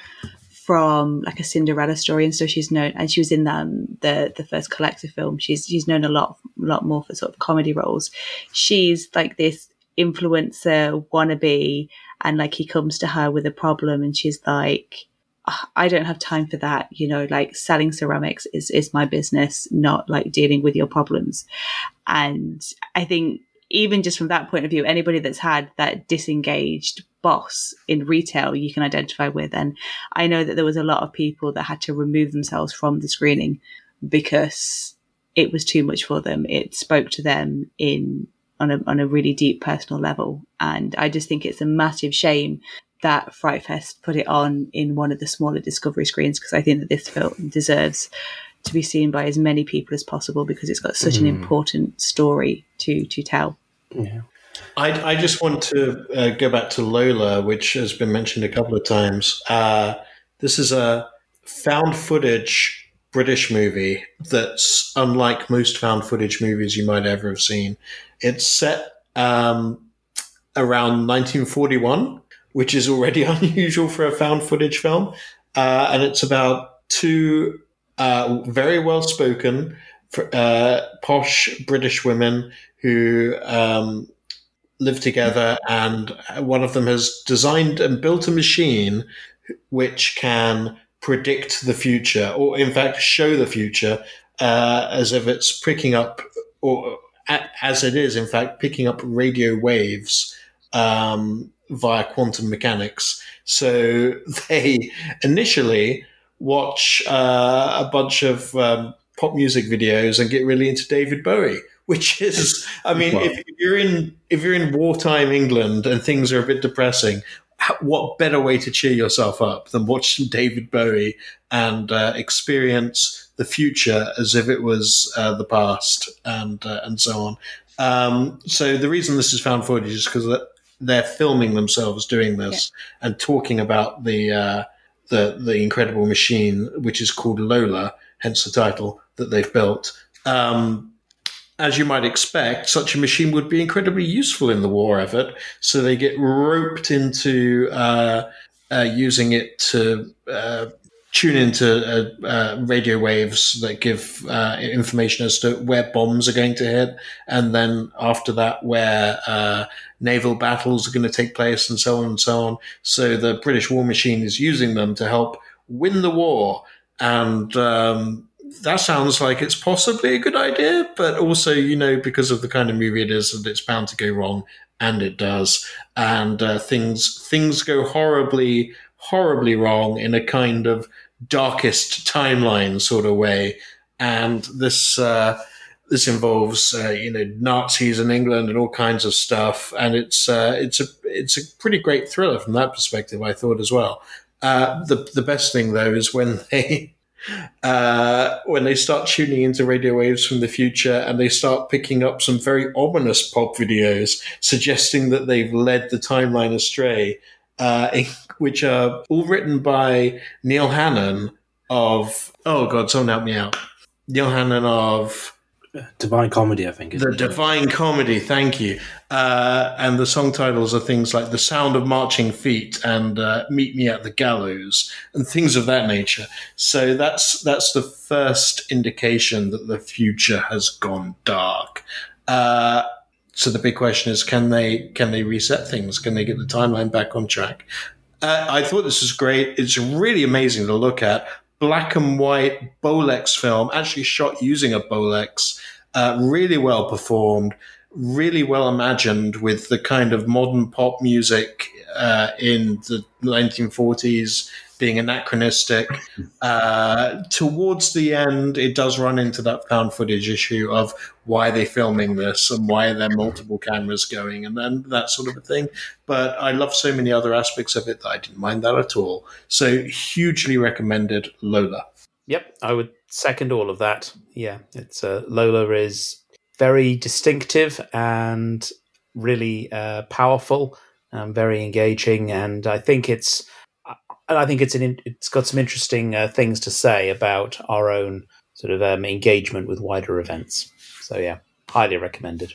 And the the footage as well that's spliced in, they've as well as shooting their their actors on a Bolex, they've also got archive footage uh, from the 40s that they've digitally manipulated in all kinds of exciting ways uh, to depict a kind of uh, different World War II than the one we know, and it's it's really smartly done. So just on a technical level, uh, I thought this movie was you know, it feels strange. You've got this kind of square aspect ratio and it's all black and white and it's found footage and so on. Not the kind of thing that you'd say, wow, technically this is really impressive. But when it gets into it, as the movie goes on, uh, some of the images are really, really nicely done. So, um, just on that level as well, really great film. Yeah, another another really great film is uh, The Leech, which is directed by um, Eric Eric Pennycoff, stars Graham Skipper, Jeremy Gardner, and his now wife Taylor Gardner. Um, Skipper plays a priest, a Catholic priest, Father David, who takes in this this homeless couple played by the Gardners at Christmas time, and they aren't the best house guests, but as he, as the David starts to get paranoid and he wants them to leave because they, you know, they're like, they're not Satanists, but he sort of almost views them as that because they're into like their heavy metal music and, and their drugs and drinking drugs. But as the film progresses, the, uh, the title of the leech starts to link more to him than to, to them. And it's this really, it's, it's funny. It's, you know, it's, it's like a dark, dark comedy, psychological thriller.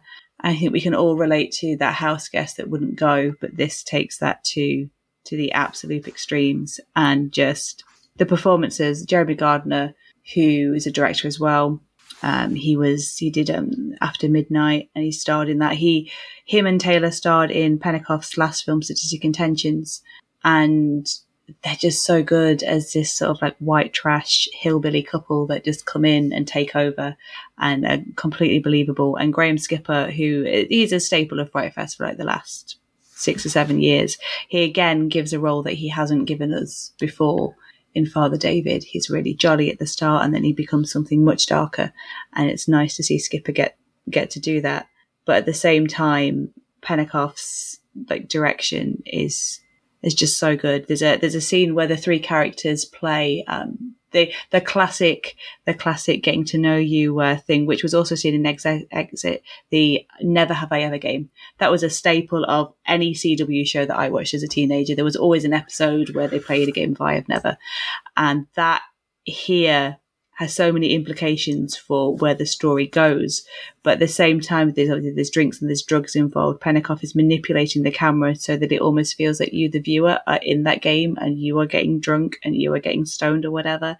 And the colors, as as Father David loses his grip on the house and what's happening, so too the camera loses itself and gets shaky and the colours become more vibrant. And then, whereas Christmas was in the background, suddenly there's fairy lights everywhere, screaming like red, white, and green. And it's just a lot of fun. Fright Fest normally have a few Christmas horror films. This year, I think the, I think The Leech was like one of the only ones, and it's coming to Arrow in December, and everybody should have it on their Christmas list because it's just this fun, twisted, crazy little film that was made in the pandemic during a snowstorm in one little house over like a couple of weeks. And yeah, some of the I was worried when the pandemic happened that a lot of Fright Fest films were going to be like, "Oh, it's pandemic, oh, it's pandemic." But I think the filmmakers have been really inventive with what they've managed to achieve during during that time. Hmm. That's the classic ideal, isn't it? Um, low budget horror brings out the invention, and if the pandemic did anything within the horror community, it just sort of cemented that idea. Maybe brought it back out to play a little bit. It'd gone missing yeah. for a while. Yeah, I mean, Eric's previous film, Sadistic, Sadistic Intentions, is all set in one house. And so they'd kind of already, I think Jeremy at the time when they were making it sort of said to Eric, like, well, we've already done this once. So we know that we can do this in, in, in a pandemic. And yeah, I think the low budget horror guys have really come into their own during this new restricted way of working because they've already had those restrictions in place for years. Mm-hmm. Indeed. Um, anything left for Saturday? Uh, very quickly, Raven's Hollow, which is the Edgar Allan Poe as a young army captain leading a, a small group of uh, soldiers on a on a kind of scout mission in upstate New York and coming across a, a kind of township called Ravens Hollow, where he encounters a murder and then possibly supernatural occurrences. Uh, I, I, was kind of watching this and kind of vaguely into it, uh, but not especially until I realized that it was best understood as a kind of comedy. Um, in which the game you could almost, almost do a drinking game where the rules are you need to drink every time something from one of Edgar Allan Poe's poems or short stories is prefigured by events of the film. So uh, the the kind of uh, supernatural force in this is pretty much a giant raven.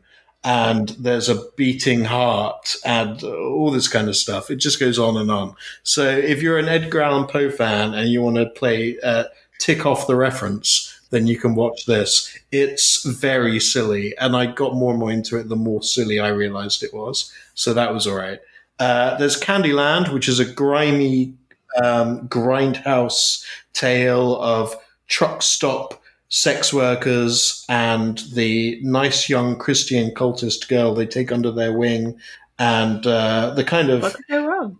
the, what could go wrong, and the, uh, the the escalating brutal murders that also start to occur. Um, uh, it's if if if you like a good stabbing, the third act of this movie will be for you. Uh, and finally, Deadstream, which finished off the mainstream uh, main screen on that day. Um, which was a kind of there's been a few of these recently it's kind of a youtube live streamer type deal where there's a down on their luck uh, not quite as many followers as they would like to have type uh, youtube live streamer and uh, they decide to uh, do something supernatural to get the follower count back up. And it goes as, as badly as you'd expect. Uh, in this example uh, it's a guy spending the night in a haunted house. Uh, he's in the first act kind of chatting to his followers and trying to trying to hype out how scary hype up how scary this house is. And then as the film goes on it all gets very uh, evil dead frankly big Yeah. evil dead uh, influences in this movie it's a lot of fun as you might imagine it all the quality of this kind of film is always going to rest on how much you want to spend time with the main character uh, because they're just on screen and talking nonstop and it it's a pretty great main character. He's he's a very hysterical, nervous, highly strung guy, and as the film goes on, he's just screaming and blathering and and, and crapping his pants. So uh, it's a lot of fun to watch in that regard. Yeah, I'd agree. Both of those are great. Candyland um, really surprised me. I had very low expectations going in because I sort of wondered if it's going to be like exploitation film about sex workers, and I thought it's just going to rub me up the wrong way. But it has a lot more heart. It's got a great mix of heart and stabbiness, and there's a particular sort of I suppose it is a running gag of like a badly hidden body, um, which made me laugh every time it showed up on screen. Um, and yeah, Deadstream really good fun, especially with a crowd as well, and everyone's just like really with some really like smart alecky kids that pop up every uh, so often. Um, it's played really broad, but if you're in for that, if you're in for that sort of ride, it's yeah, I agree. It's a really really fun time. Yeah. Candyland has the best needle drop of the of the festival. Mm. Agreed. Very, Agreed. Yeah, very a very nice use of a of an iconic crowded house song, and just uh, to throw back to Ravens Hollow, uh, trivia, you know, fact fans, um, the the lead female played by Melanie Zanetti actually voices. Uh, Chilli Heeler, aka Bluey's mum, and obviously Bluey is the big new kids animation. So she was at the festival. Uh, my three-year-old is immensely jealous that I've spoken to Bluey's mum. So if you want to see Bluey's what she looks like and her, you know, doing her best sort of Eva Green impersonation, then check out Raven's Hollow when it lands on Shudder soon. Brilliant. I, I second that needle drop remark. I'd said earlier that A Wounded Fawn probably had the best end credits of the fest. Uh, Candyland runs at a very close second um, with that needle drop. Very good. Okay. Yeah. The the only other thing with Saturday is Saturday is also um, they do their first blood, which is a lot of first time filmmakers. So just just to quickly mention those films, there's Cerebrum by Sebastian Blanc, there's The Group by Will Higo, there's Walking Against the Rain from Scott Lyus, Bite by James Owen, and The Creeping from Jamie Hooper. So they'll all be like new British independent horrors that are looking for distribution at the moment, and they're they're well worth seeking out for each with their own different attributes. Okay. So, um, on a Sunday, I will kick off with uh, Sunday morning in the main screen, Mastemah, which uh, was a tale of a psychiatrist, a troubled psychiatrist, and her patients who seem to be uh, either killing themselves or in or in deep distress. Um, I thought this was really, really quite bad, really poor on the subject of mental health. Uh, you know, you, you, don't necessarily always go to horror movies for for a good and, and well thought out depiction of mental health. You certainly don't go to to this one uh, for that reason. Um, there was the beginnings of a good idea in here, maybe about abuses of psychiatry and so on. Um, but uh, it's just not very well worked through. And the editing was, it, it had that kind of really jittery, over edited early noughties thing going on where there's he just doesn't want to hold a shot. It's just like bit of this, bit of that, bit of this, and uh, you know, little sound effect every time there's there's an edit. So it's constantly visually thrashing, and uh, it just I I just sat through it with a stony look on my face. Not for me. yeah, um, he's the the director's got a background in music videos, as was as we were told in the introduction, and that definitely shows hundred percent. It's it's got some nice atmosphere, but much of the film is just edited to music, like montages to music, and that's yeah, his his music video route showed. But it did. Some of us went out for breakfast that morning. It did give me a nice opportunity to have a couple of little naps and, and sleep off that food. So, huh. well, I will uh, be the dissenting voice then because I loved Mastemah. Um, for me, that very aggressive editing style worked really well. Um, I felt that Mastemah was a very gripping and disturbing collision um, of psychological and occult horror. And um, I certainly wasn't dozing off on it. I was feeling seismic emotion during it. Mm. But, you know, it's always interesting to, uh, I think, identify different responses. This is another one that's being picked up for distribution already, isn't it? Uh, Shudder. Yeah, Shudder. very, very busy. It, oh, it also does that. It's shuddering anyway. it, it, it also does that thing where people get on the phone to each other and say stuff like, That Latin you gave me, I've translated it. What does it mean? You'd better come and see me and I'll tell you then. and, and so on and so forth. There's at least three separate occasions where people pick up the phone and say, I've got something really important to tell you meet me at the church or something like that. Um, so your, your your level of enjoyment may may vary according to how much you roll your eyes or that kind of deal. Mm. Um, next up for me was another um, double bill, actually, a short followed by a feature. Um, the short was Love You Mama, which was a very contained, very mournful, and really quite chilling tale about grief and fear. Um, it's I was, wasn't very much impressed with shorts that managed to do a lot in that short um, space of time. Um, so yeah, Love You Mama was certainly um, effective, and that was followed by Wolfkin, or perhaps it's better known uh, by its original language title, Communion.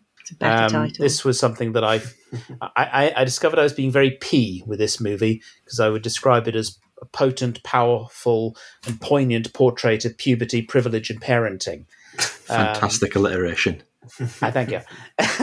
um, yeah, it's um, not not often you see a horror movie set in Luxembourg um, and Brussels, but uh, this one is, and yeah, it's so I guess you could call it a lovely slice of um, Euro horror, which uh, yeah, it's kind of about. It had some you know, uses metaphor of something monstrous for puberty, um, and then but also got does some fascinating things in terms of um, as I said, privilege, um, the idea of what the wealthy do, um, while at the same time, um, I, I, think, I mean, I'm not a parent, but I think it certainly portrayed some of the challenges um, of parenting in a way that linked very nicely um, to horror. So, yeah, Love You Mama and uh, Communion proved to be a very strong combination.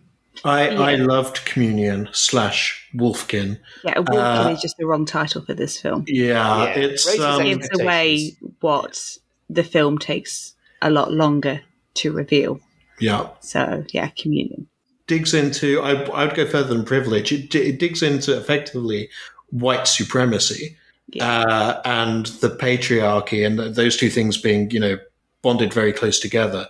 uh, and just really savagely goes for it in terms of satire is too weak a word. It just it, it's a real aggressive takedown by the end of the aristocracy and and the you know the landed gentry and and the implicit white supremacist power slash patriarchy that's embedded in that. Uh, and I, I loved it. If you, um, uh, I, I, think as I said in the Q and A afterwards, eat the rich before they eat you, and yeah. uh, I think that's a message we can all embrace. Yeah. So that the story is this this mother whose son, as he's approaching puberty, he starts to act out and starts to be aggressive. The the father died or disappeared just after finding out she was pregnant. She has no other choice but to seek out her estranged what in laws. And they are this really wealthy to do family. And immediately on seeing this child, they just sort of steal him away from her.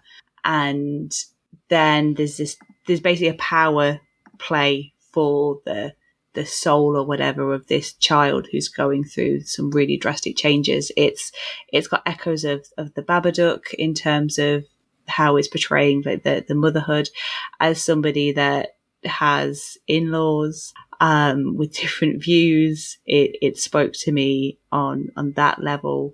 It's, it's this really personal aspect to it that I really, really connected to. It's very somber. It's very quiet.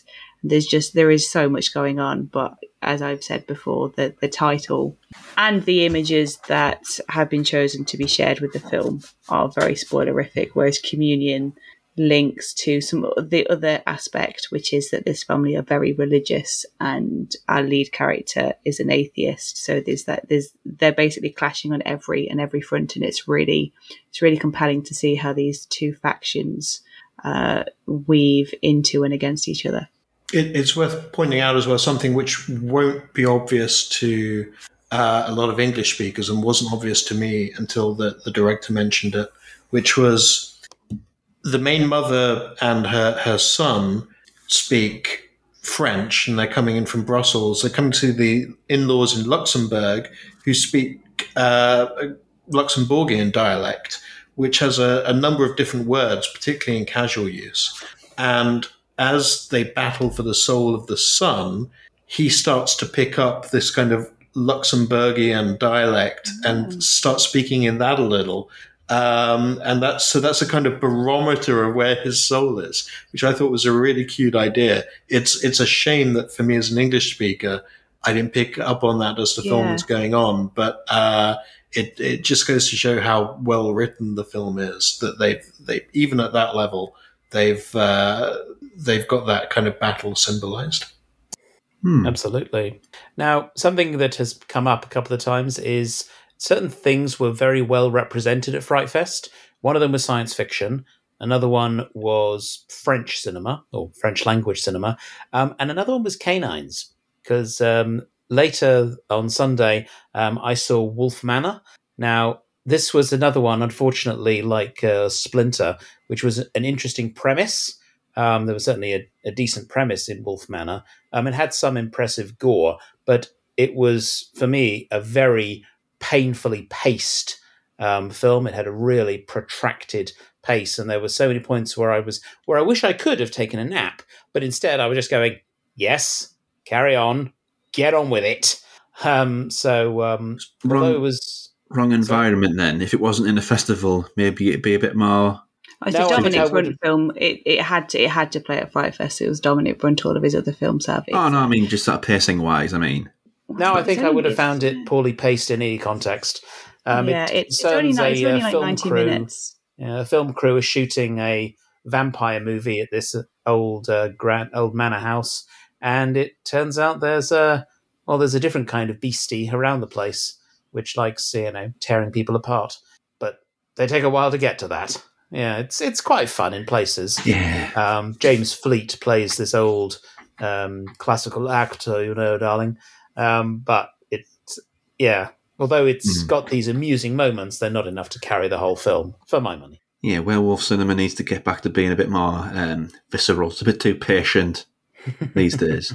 Obviously, there was also in Incredible but True. There was a lot of there was a lot of foreign language films on on Sunday. Incredible but True was was another one, which I think you have actually seen, Rob. Yes, the one the festival that I've seen. Uh, Gerard Depardieu is that his his name? The rubber, um, the French auteur that does all sorts of weird, weird things. Oh, I hated rubber. Yeah, it's- if you're not seeing Rubber, it's the movie about a, a sentient tire that makes people's heads explode. I think there's a relationship drama in there as well. It's a weird movie. Sounds like a film that would tire you out. Yeah. Um, Incredible but True is a quite an earnest little family drama, but it's got a couple of sci-fi hooks in there. Mm. Um, one of them is that there's a, a couple that are moving into a very lavish, very middle-class French, very big house. But in the basement there is a manhole. If you go down that manhole and put the cover down, you'll go forward in the future uh, 12 hours and you'll be three days younger. That's incredible, but true.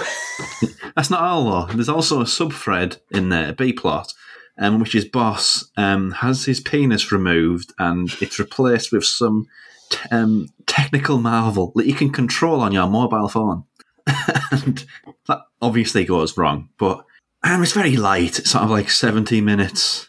Um, But it has some interesting sort of subtexts on the things people do to themselves for uh, cosmetic surgery, the way they tear themselves up and build themselves up anew. It's interesting, but it's kind of like yeah, I want to take a sleep. Like for ninety minutes, it'll you know it's like a little nice spot there. I, I thought it was. I thought it was fun. Um, if you like his other movies, there will be things in this to enjoy. It felt. It didn't feel like it was entirely worked through. It, it felt like he had two ideas, each of which might have been a decent short, and he just kind of made one the B plot of the other and said, "This is kind of feature length." But neither of them really went anywhere. The main plot about a mysterious tunnel that has like a time dilation effect felt very similar to something like uh, being John Malkovich. But you know, being John Malkovich, they take that idea and they build on it and they build on it and they turn it in on itself and they, you know, they twist it into a balloon animal and they, they wring everything they can out of that idea in being John Malkovich. In this, not so much. It, it, it causes marital problems. That, and there's not a whole bunch more to it than that. Um, I thought maybe there was time was going to loop back on itself, and it would turn out that the people they bought the house from was themselves, or you know something of that nature. There's nothing like that. It just it doesn't really go anywhere that's worth going to. But the journey there is uh, gently amusing. Yes, It for me, it sort of it gets to the interesting part, and then it literally fast forwards to the end. because the So last just- um, ten minutes is basically a montage, isn't it?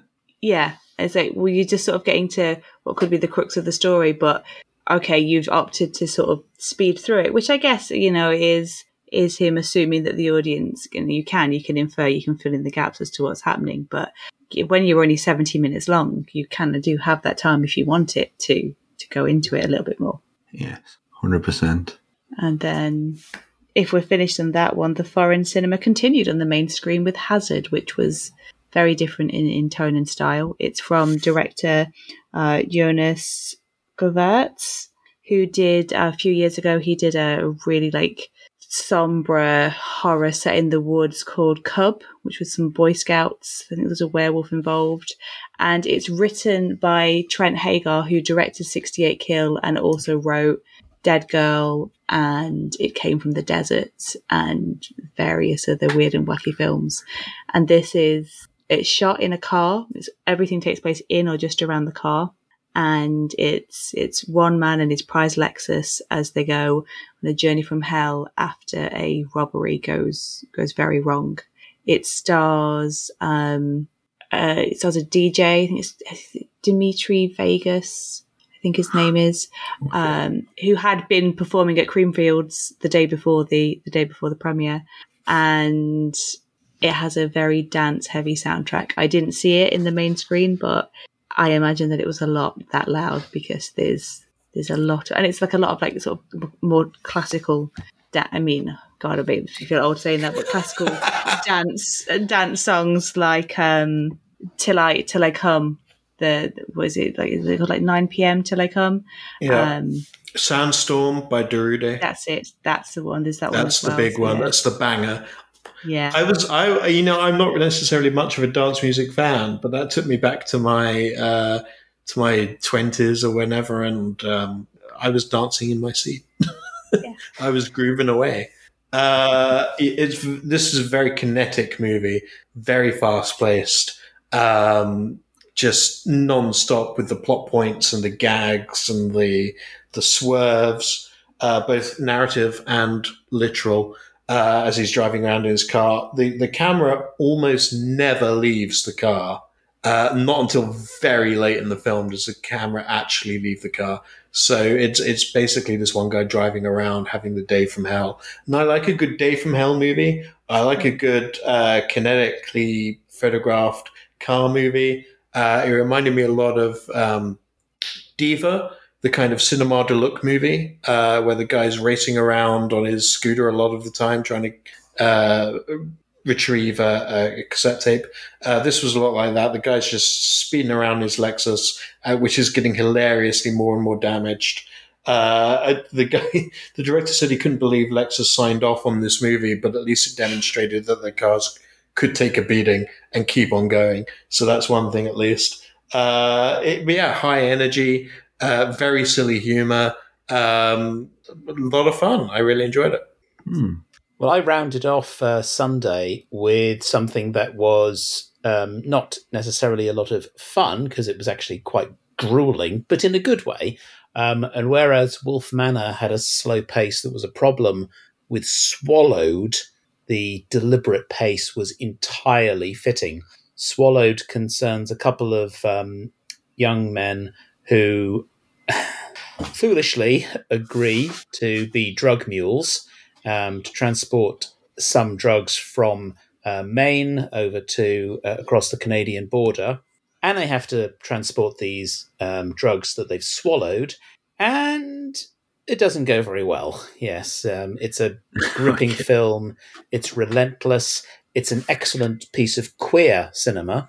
Um, the way it uh, treats, um, yeah, it's, it's, I think it's a it works a properly um, queer story, um, and it's got some very. Uh, what's interesting is I often find that the scariest things are just people, and not people who are necessarily melodramatized to be um, psychopaths necessarily or serial killers, but people who are just plain up nasty.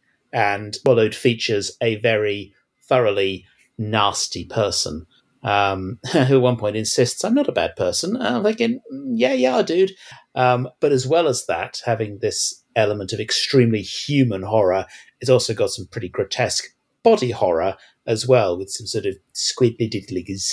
Um, yeah, Swallowed Yeah. was a uh, chilling way to finish Sunday. The um, yeah, it the director's a fan of bug horror, if I recall my Oh, trivia yeah. correctly, and Oh, it yeah. plays on that maybe. Yeah, so it's directed by Carter Smith, who did The Ruins, but it links back to his short film Bug Crush in a very direct way. So if you've seen Bug Crush, then this is in a weird way a continuation of the bugs that were in that and what they have now come to be to be used for. Um, it's got, as Vincent would say, it's got an excellent performance from Mark Patton, who people will know from Nightmare on Elm Street 2 and it's got a little supporting role from um, Jena Jena Malone from Donnie Darko as the uh, drug dealer that wants them to be mules in the first place. It is very intense, and I do not recommend eating during it, like I was trying to when I first watched it, because it's yeah, just think it just it's very tense just to think back to it. Yeah, but it's great. Okay, so that's a Sunday. Uh, Um, I've- there's, there's a few more for for Sunday. There's a so couple more for Sunday. I'm with Kat. There's a couple more. Kat, do you want to go first, or shall I? Um, well, I will, I will, I will champion um, mean mean spirited, which is from uh, Jeff Ryan. It's a vlogumentary. It again, it's sort of like Deadstream and a couple of others at the festival. It follows a, an influencer type. This time, he and his friends are going to visit their other friend who was once part of their like YouTube channel, but then he went and got uh, he got fit and he got cast in a CW type superhero show where he plays Thunderman. And they go to a, a cabin in the in the Poconos to to reconnect. They've all been childhood friends, but he's he's grown distant. And the the leader of the the vlogumentary and um, the amazing Andy, he's very bitter about the fact that his friend has gone on to to become famous but he also believes that maybe his friend isn't his friend anymore and that there's a demonic entity possessing him. And it's this power play between the the two friends with the other friends in the middle trying to pick sides about who's telling the truth who's not and it's told it's told in a multi-camera found footage format because there's a crew of them and they're all individually shooting and at some point it has been edited together into basically an episode of their program for, for want of a better way of describing it. It feels a little bit like the Ghostfacers episode of Supernatural in a few ways, but it's it's got a lot of comedy, it's got a lot of heart, and it, it really deconstructs those friendships that films often champion. So you always see, you know, oh, we've been friends for life, and then you know one of them turns to the dark side or whatever, and it's but it's their connection to that one friend that they've had since birth that that brings them back and saves the day. Whereas here, it is the opposite. It is that friendship that has completely dissolved what is happening. And it's, it was a lot of fun. And it did offer a slight difference to some of the other found footage that was, that was on the table there. I will champion Torn Hearts. That's what I thought you were going to say. uh, this is a, a Blumhouse movie. Um, but it's it's Blumhouse's in the US. It's Blumhouse's TV stream, which goes to Epix or something of that nature. Um, so I think it came out there in April. It's coming out here uh, in about a week's time uh, on digital, and it's uh, the tale of the the titular band Torn Hearts, who are two uh, two young women uh, making their way in the world of country music in Nashville, uh, up and comers Will they make it? Will they not make it? It's all in the balance. And they um, they find out the address of uh, an old older country and western singer who they used to absolutely worship back in the 90s, who has since retreated completely from public life after the death of her sister. So she used to be in a kind of two sisters together type band, and then the sister died, and she's retreated to her mansion uh, in that kind of um, Sunset Boulevard type way. Don't don't bother me. Don't anyone talk to me. Uh, so this this pair of uh, young women decide to go up to the mansion and track her down, and they think that maybe if they can if they can work together on a song, maybe do do a few tracks together, that could be the break they need to really get into the big time. Um, what they don't realize is that and not all is as it seems. And this uh, singer that they absolutely worship is not necessarily as sane as one might hope. Uh, it's it's a great thriller set largely in this. Um, ramshackle big old mansion where everything's painted a horrible shade of pink uh, out in the out in the countryside in Nashville. Katey Sagal plays the older woman. Uh, you might know her from Married with Children or uh, voicing Leela on Futurama. She's got incredible cheekbones. She really looks the part. Incredible country and western hair. The mannerisms, she gives it the whole shebang. She's just amazing in this. I've really loved her as the kind of, uh, I don't think it's a spoiler to say big bad of the movie. It's pretty obvious from very early on. Uh, but the, the, um, the three of them are all great. The the two younger women as well. Uh, I think I said online this was a movie of whiskey, decay, and shotguns. Uh, indoor shotguns in a gothic Nashville nightmare where your friend is just an enemy you haven't made yet. And uh, it's it's really a great time, especially if you like to watch women turning from friends to frenemies and back again. Highly recommended. Uh, the other thing I would say is that uh, in the big screen, the day ended with the Price We Pay, which is no one's idea of a good film, but it had a certain grindhouse appeal that worked for me. Uh, it ripped off an enormous number of other movies, especially multiple Tarantino movies. Uh, it's the tale of it's a tale of a bunch of. Tell me if you've heard this story before. The tale of a bunch of robbers who take a hostage, and then halfway through, the movie suddenly changes genres. You might be familiar with the general setup. Uh, in this one, the genre it switches to is not a Dusk Till Dawn style vampire movie, but much more of a kind of uh, exploitation uh, crazy people out in the in the desert wilderness type movie of uh, not not exactly like Texas Chainsaw Massacre, but it's not a million miles away from that kind of deal. So you've got the first half with the uh, the robbers and the hostage and the drama around that, and then the second half is uh, just a kind of balls out, ridiculous, splattery kind of deal. Uh, I, I had fun with it. Like I say, it's it's not good with the capital G, but uh, there were some fun kills and fun gore effects, and I had a good time. Yeah, it was for me. It was nice to see Emile Hirsch and Stephen Dorff, and that film is the price I paid to see them. Which I think then takes us on to the final day, which was Monday. Mm. Um, so one film that started off Monday was the documentary Living with Chucky. It's directed by Kyra Gardner, who is the daughter of Tony Gardner, who has been the head puppeteer for Chucky since I believe it was Seed of Chucky that he came involved. She was at Fright Fest five years ago with her short student short film Dollhouse, which was kind of like a proof of concept for this. So the documentary chronicles all of the Child's Play films from Child's Play 1, 2, 3, and then it goes Bride, Seed, Cult, Curse, whatever, and beyond, right up until just before they were filming the TV series. But then about an hour and a bit in, it switches tact and becomes this really personal and emotional story about herself growing up with her dad hardly ever around because he was always on a film set, and a lot of those film sets were the Chucky films. And it kind of brings to light the whole thing that I guess a lot of us don't think about is that when people make these films, people are leaving friends and family behind. And what is it like to be one of those people left behind?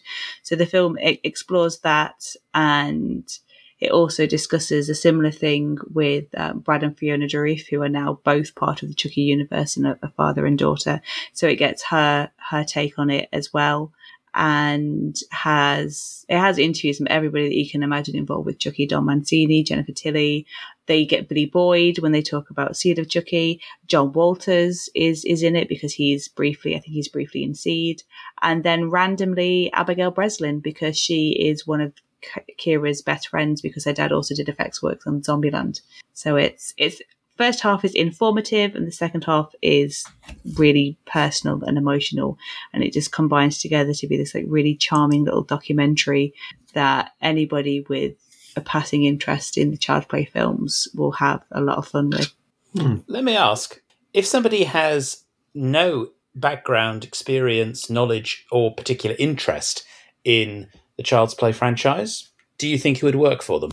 Well the first half brings you up to date on the series. But I think the second half definitely because it is so. But it's we can all relate to people being away from home for a time and how that felt, and this this sort of taps into that a lot, and it's how they are a crew because it's a lot of the same crew that go time and time again on these on these child play films, and it's how they've developed their own family away from home, and it's just it's just I guess after the last few years we've had, it's just really pleasant to see people being so genuinely caring for one another. Mm. Hmm. To offer a counterpoint, I start my first film on Monday was Huesera. Now, this is a uh, Mexican Peruvian co-production that was another of the absolute highlights of the festival for me. Um, this film, it is compelling, it is terrifying, and it is brilliantly ambiguous um, in its portrayal of body horror and psychological fear, suggestions of something occult or supernatural, um, and the very, very human terror, I think, of motherhood and isolation. Um, many will cite uh, the the great uh, critic Roger Ebert um, as describing cinema as an empathy machine. Now, Huesera is about a pregnant mother in Mexico and the problems she faces. These are not necessarily experiences that I have had. In, in fact, they're not. I have never been a mother in Mexico, strangely enough. Um, but I was totally engaged, totally with her all the way. It was an astonishing piece of work, I thought. Um, it was, it managed to be both. It, it gave the fun that you want of a horror film, while also being, you know, the right kind of serious um, about hmm. what it was doing. Yeah, so, it sounds Sarah, like it. Uh, sounds like you make a good double bill with Tigers Are Not Afraid. That one, possibly. Yeah, I think it might well do. I, I will. I'll double up on Huesera. It was for me one of the twin highlights of the festival, um, and we haven't got to the other one yet. That was later this day. Uh, but yeah, absolutely one of my favorite films of the whole deal.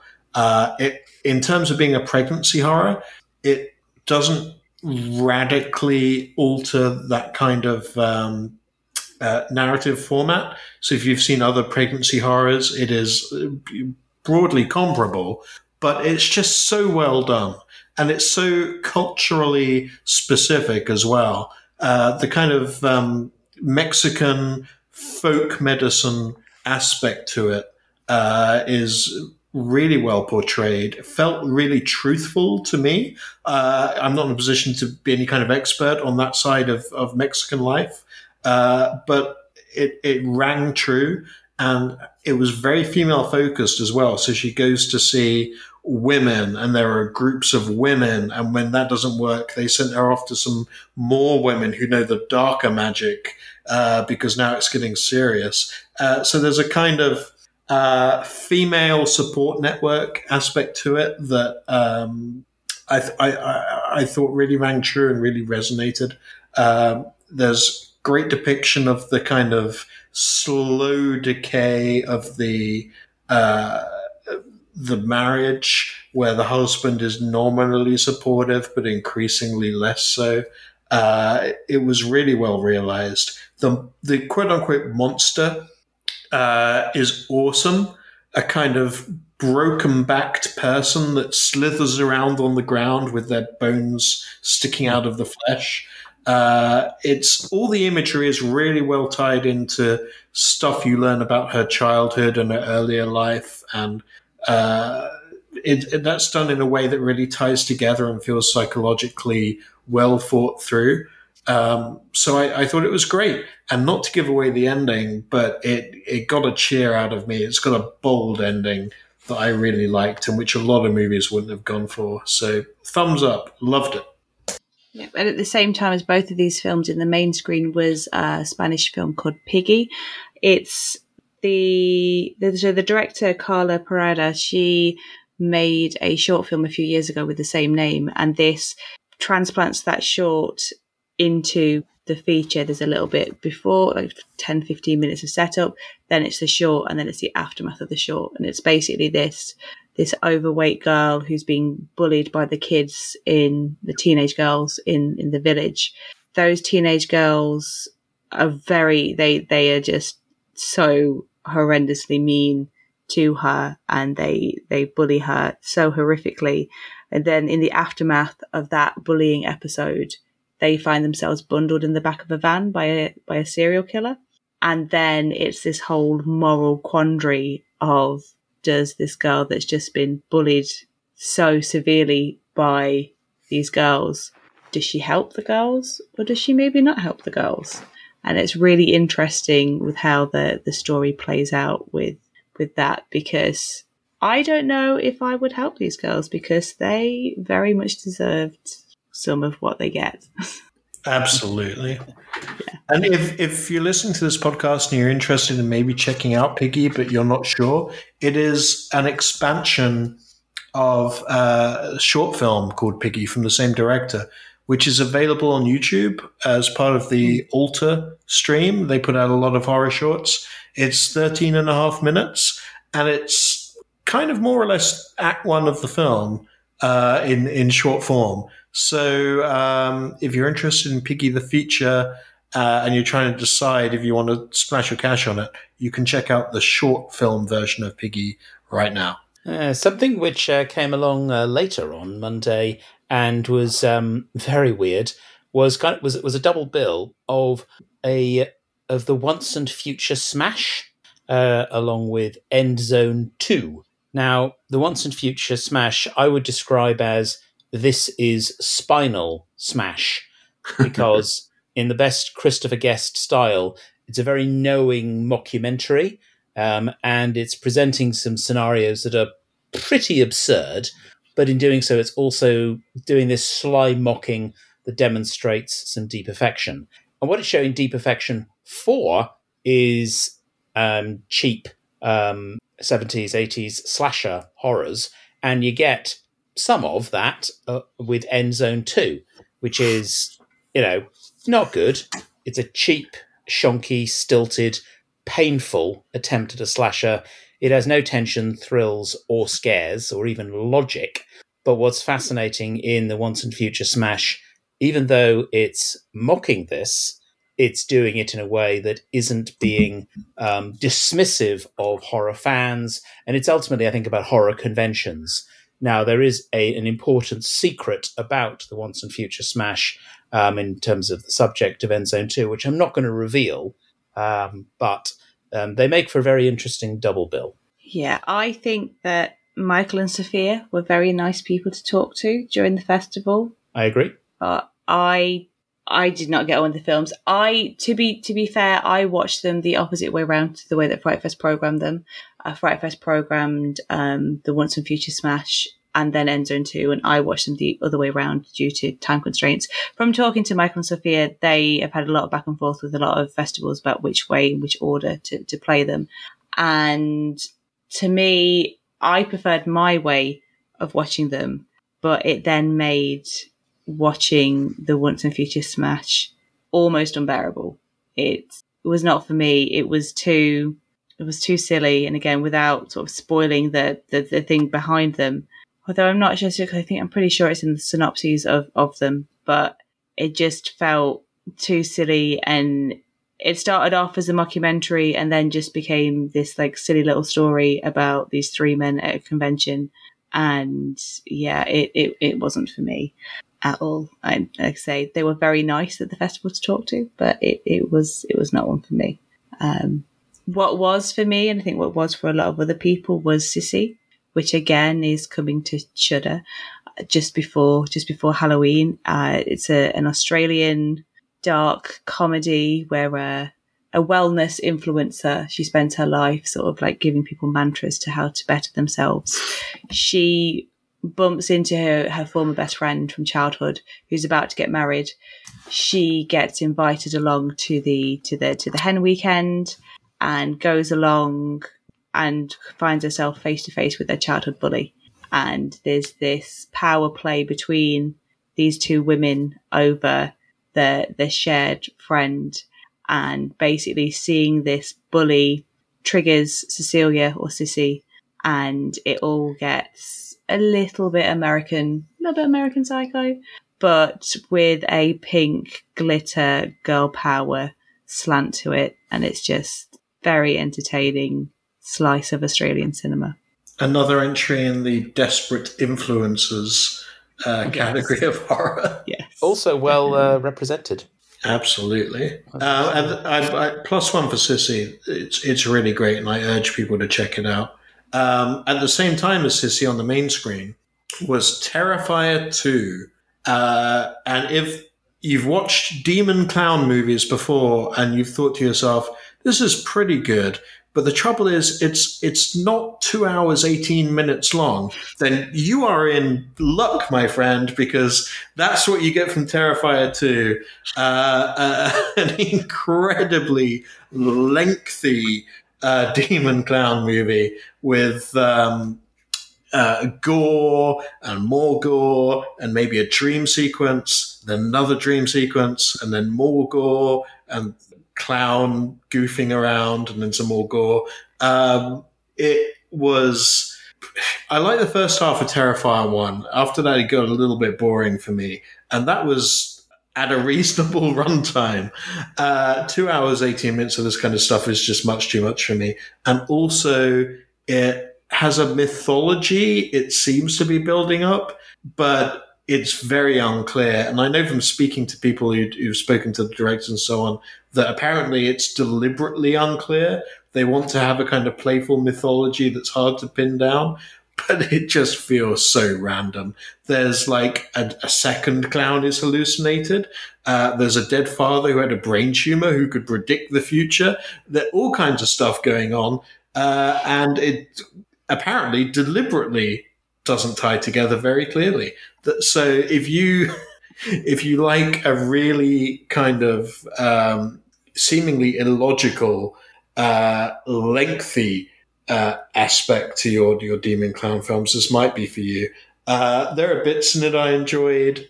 Towards the end, some of the imagery is pretty pretty Fulci esque, and it leans heavily into just surrealism.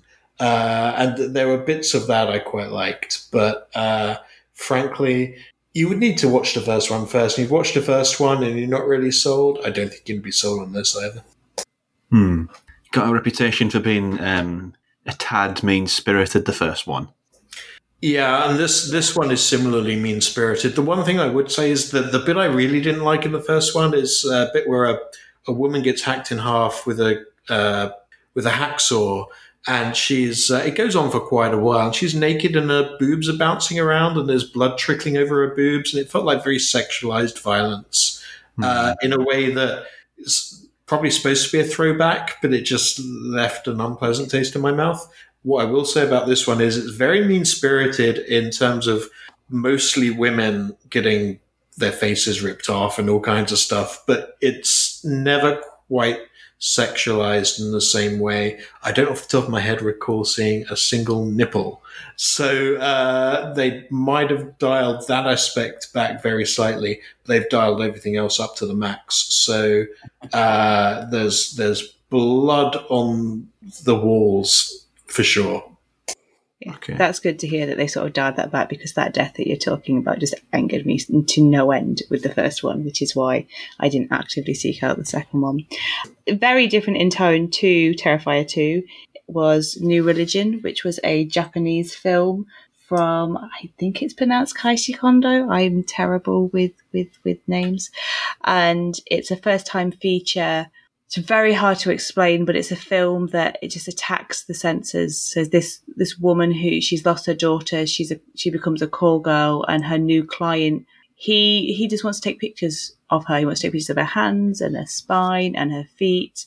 And as they keep going to these sessions, she slowly starts to unravel. So I guess it's almost like a riff on the the idea that the the camera takes a piece of you. you know, the camera steals your soul but it's also this it's so it's so hard to explain. It's a film that has to be sort of experienced but it's a, a, complex like analysis on on grief and losing oneself. And it's it's all set within this like red room which looks gorgeous. And there's this horrible droning almost vangelis sort of like thrum that happens during these photo sessions that is so painful and so oppressive that you're willing these scenes to end just because this noise is just too much. And then when it does end and it cuts and it's this, it suddenly goes to nature and quiet, there is an audible, like, oh, thank God. So it really does place the viewer in this really uncomfortable position as they are experiencing this sort of sensory overload. So I would I would highly recommend that I think that was my only sort of five star film of the festival, purely from the technical aspect. And I, I can't necessarily explain fully what was going on, but I enjoyed what I was seeing and what I was experiencing.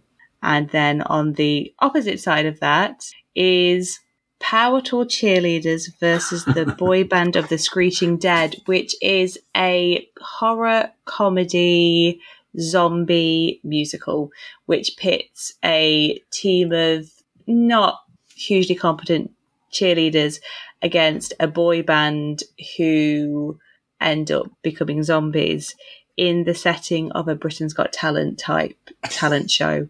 There's there's lots of song. It almost feels a little bit like a high school a high school play where the teacher's just gone, yeah, do what you want, and it, it's because it, it's a low budget, so it's got the sort of like similar sort of like high school production values to it, but it's got a lot of heart. This was three years in the making. Charlie Bond, who produced it and plays the lead, is is lovely, and the songs are horribly catchy. There's one, there's like a, a screamo one called "Exercising Grandma," which uh, it gets it's trapped, and then there's another one called "Game of Soldiers."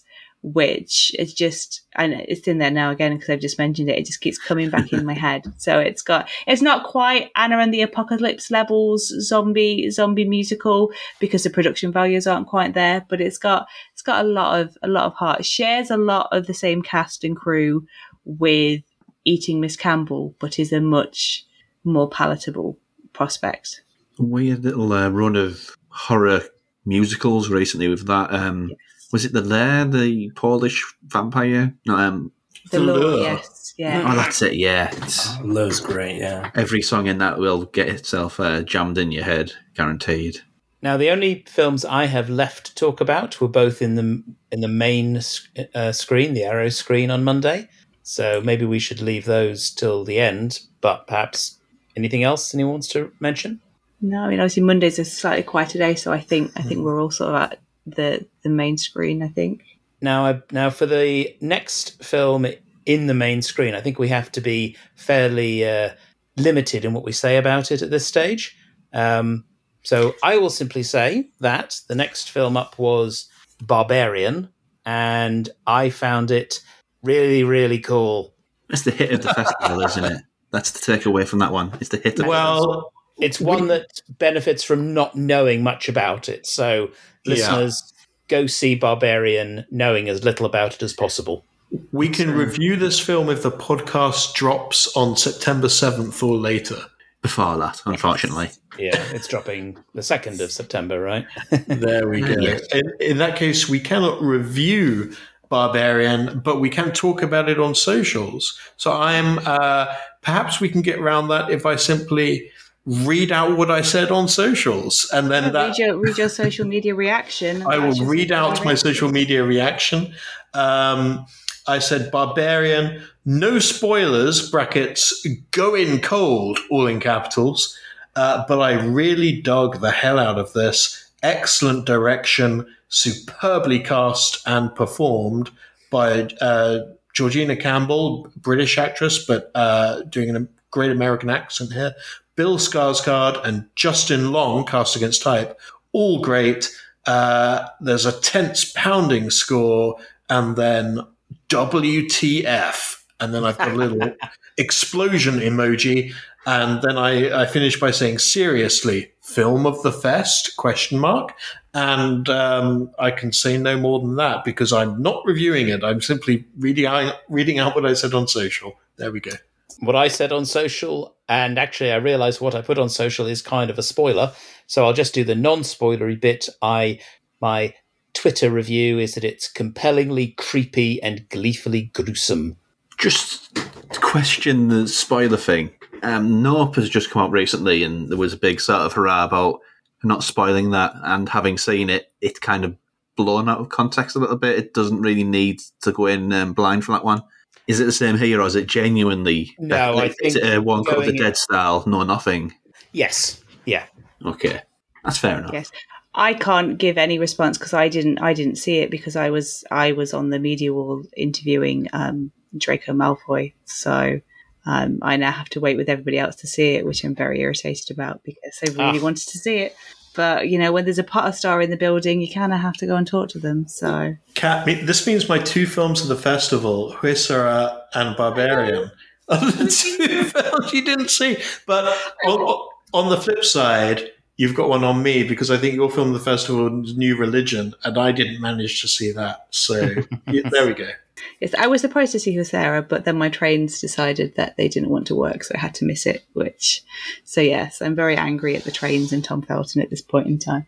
Um, but then the the festival ended on a, a literal high, oh, two thousand yeah. feet up on uh, the top of a, an abandoned radio tower, where two friends, united by the the grief of the loss of one of them's husbands, decided to do a a climb in his honor to the top of this radio tower, where then they find themselves stuck for the bulk of, of two Oof. hours. Hell no. Uh, it's directed by directed by Scott Mann, and he has done everything he can to even if you are okay with heights, you're probably not going to be okay with heights Terrified you're of- watching Fall at least. Absolutely terrified of heights, so it's a no, a huge no for me on this one. I mean, I, I watched it at home, and my husband's got a great head for heights, and he was shifting uncomfortably, complaining that his palms were getting sweaty during it. And on that IMAX screen, it would be so much more intense. And obviously, you know that you guys who were there, I think, can can attest to. I I watched it on IMAX screen. I I suffer from vertigo, not huge vertigo, but I definitely suffer from vertigo. I um, had to look away during the opening scene in Mission Impossible 2 with Tom Cruise. I had to look away during the opening scene of uh, Star Trek 5, which, despite the fact it's very clearly not a real cliff face, I just can't watch it. Uh, the recent documentary Free Solo, I had my head between my knees for much of that. Uh, so I watched Fall on an IMAX screen, and I have never before looked so intensely at the water bottle next to my ankle rather than at the screen. And I gave myself a tension headache, which lasted four hours. but in terms of like it being terrifying, it was the most terrifying film that I have seen in probably my entire adult life. I realize that's just on me and my vertigo. well, I have um, never, to my knowledge, suffered from vertigo, um, and I, you know, I did watch the whole of Fall in my seat, but that's probably because I was too tense to move. I afterwards, I was sort of uncricking my shoulders, and it's like, hang on, were my shoulders trying to connect to my ears or something? Um, yeah, it's such a brilliantly simple premise. Two women, top of a tower. Well, quite frankly, it, it is way, one way I would sum it up um, is it's gravity on a pole, um, and it's with the same kind of closeness and intensity. Um, and you know, and the enemy is gravity because you know uh, you fall and it's um, not going to be pleasant. Um, it's nerve shredding. It's intense. Um, it's got some lovely themes of ingenuity and friendship, and the combine the combinations of humanity and technology. Back at Glasgow Fright Fest this year, there was a film called The Ledge, which I was very excited to see, and turned out to be absolutely terrible. Um, and Fall does everything that The Ledge didn't. Um, and it's weird because they are very similar. They're both involved. They're you know, also they're also both signature entertainment titles. there you go. Wow. Um, so Fall, yeah, Fall is the good, the ledge, but then again, I enjoyed the ledge in the same way I enjoyed Croc. So uh, Yes, it, it, it has its pleasures, but Fall is definitely the quote unquote good version of that. Absolutely, Yes. and yeah, it was, and a whole bunch of moments in it where you where I f- did find myself saying like, "Oh hell no! Oh no! Don't do that! Oh fuck me!" yeah, and yeah, on an IMAX screen, it's um, I, I've never really been a great fan of climbing, and I'm not going to change that perspective. I never thought I would invest so much in the safety of a mobile phone as I did when I was watching Fall. Mm. Um, it became its own like. Please don't let anything happen to. Normally, it'd be like, please don't let anything happen to to, to the dog, to the cat. This is like, don't let anything happen to that fucking phone. Like, seriously, let's save that phone. But it's because the actors were actually that high up. They cheated it slightly, so they found a, a mountaintop that was was reasonably high, and then they built uh, like a 200 foot structure whatever on top of that oh over the over the side of the edge so that they could go up high and they could do the looking down shots and it would look all the way down. And they had the stunt team who did the Burj Khalifa uh, Mission Impossible stunt. That was the the stunt team. So there's obviously like a lot of caliber to to that. Those guys know what they're doing working at heights um, but it's just it's there's there's some cliches to some of the narratives, but the the actual visuals of them being up that high are so intense, and they do need to be seen in the cinema. It is out. This is going out on Friday, the second of September, I believe, which is when Fall arrives into cinemas, and I will be rectifying having to miss it at Fright Fest and going and scaring myself silly by seeing it in the cinemas. yeah. So Will you go and see it in IMAX though? They aren't releasing it in IMAX. They Ah. didn't get the IMAX print over here, so I Ah, will shame. see it in whatever my cinema is showing it in. I will. uh, To, to, I've got two more things to say. One is that narratively, there are some cliches in this. Yeah. Uh, in terms of how every little thing from the first 15 minutes of the movie turns out to be an important setup for something later on in the film. Even the most trivial little details turn out to be uh, foreshadowing something absolutely vital and, and life saving or life endangering. Uh, so it's very narratively highly structured in that way, which gets a little bit cheesy. But I didn't mind that too much. Um, the other thing I'll say is that the best way to describe my visceral, visceral reaction to this film was that uh, the way some people, as a plane takes off, just grip their armrests and all they can think of is man was not meant to be this high. Man was not meant to do this. We are we are thumbing our noses in the face of God. We are defying physics itself, and we shall be punished. That's all they can think of. That's how I felt watching this film. As they were climbing up this tower, all I can think of is, why would you do this? Why would you do this? Because it's Um, there. So there we go. Because well, it's just it. There was part of me at the back of my brain that just went, if they fall off, they've only got themselves to blame. Hmm. And I would say one last thing on Fall. If you're dubious about whether you want to see the film or not, I think just look at the poster. You don't even need to watch the trailer. The poster alone gives you a sense of the film and will give you a sense of whether it's for you or not. I don't I fancy vomiting at the cinema, so not for me. yes, um, so we've went through a lot of movies there. I mean, we will, must be knocking on hundred for the whole festival, or not far away from it. Um, so it's a cruel question, I know, because you said many a times this is one of my favourites of the festival, but you have to be cruel to be kind. Um, free for Mike because he only did the one day, but for the rest of you, top five films you saw at this festival. So, Mike, first, you're three. Ooh, uh, that's tough actually. Oh no, that'd be Um, cruel though sometimes. And Uh, no, it's true. That's what I'm doing. I think I, I um, Hypochondriac. I think that's a film I think I want like I want everyone to see. Yeah. Um, as as Kat said earlier, I, I'm not sure what the distribution is going to be. I think he did say it was like this was the, like, one of the last screenings um, in a cinema, so hopefully that it'll get good distribution here in the UK because I know it's been out in America.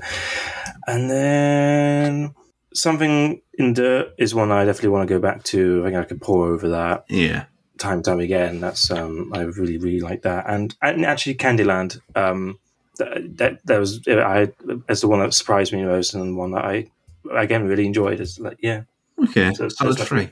Um, Vincent, seen as though he seems most prepared for this question, so uh, you're I am, yeah, I am prepared. I actually ranked all 26 films that I saw from Fright Fest. So, yes, I was Wow. ready for this one.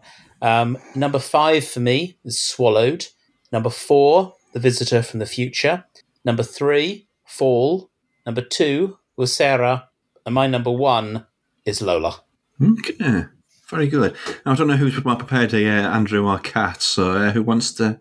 I'll take it. I'll take a shot of it. My my fifth place could go to any number of things: Lola, Wolfkin, Fall, Deadstream. But I'm going to give it to who invited them.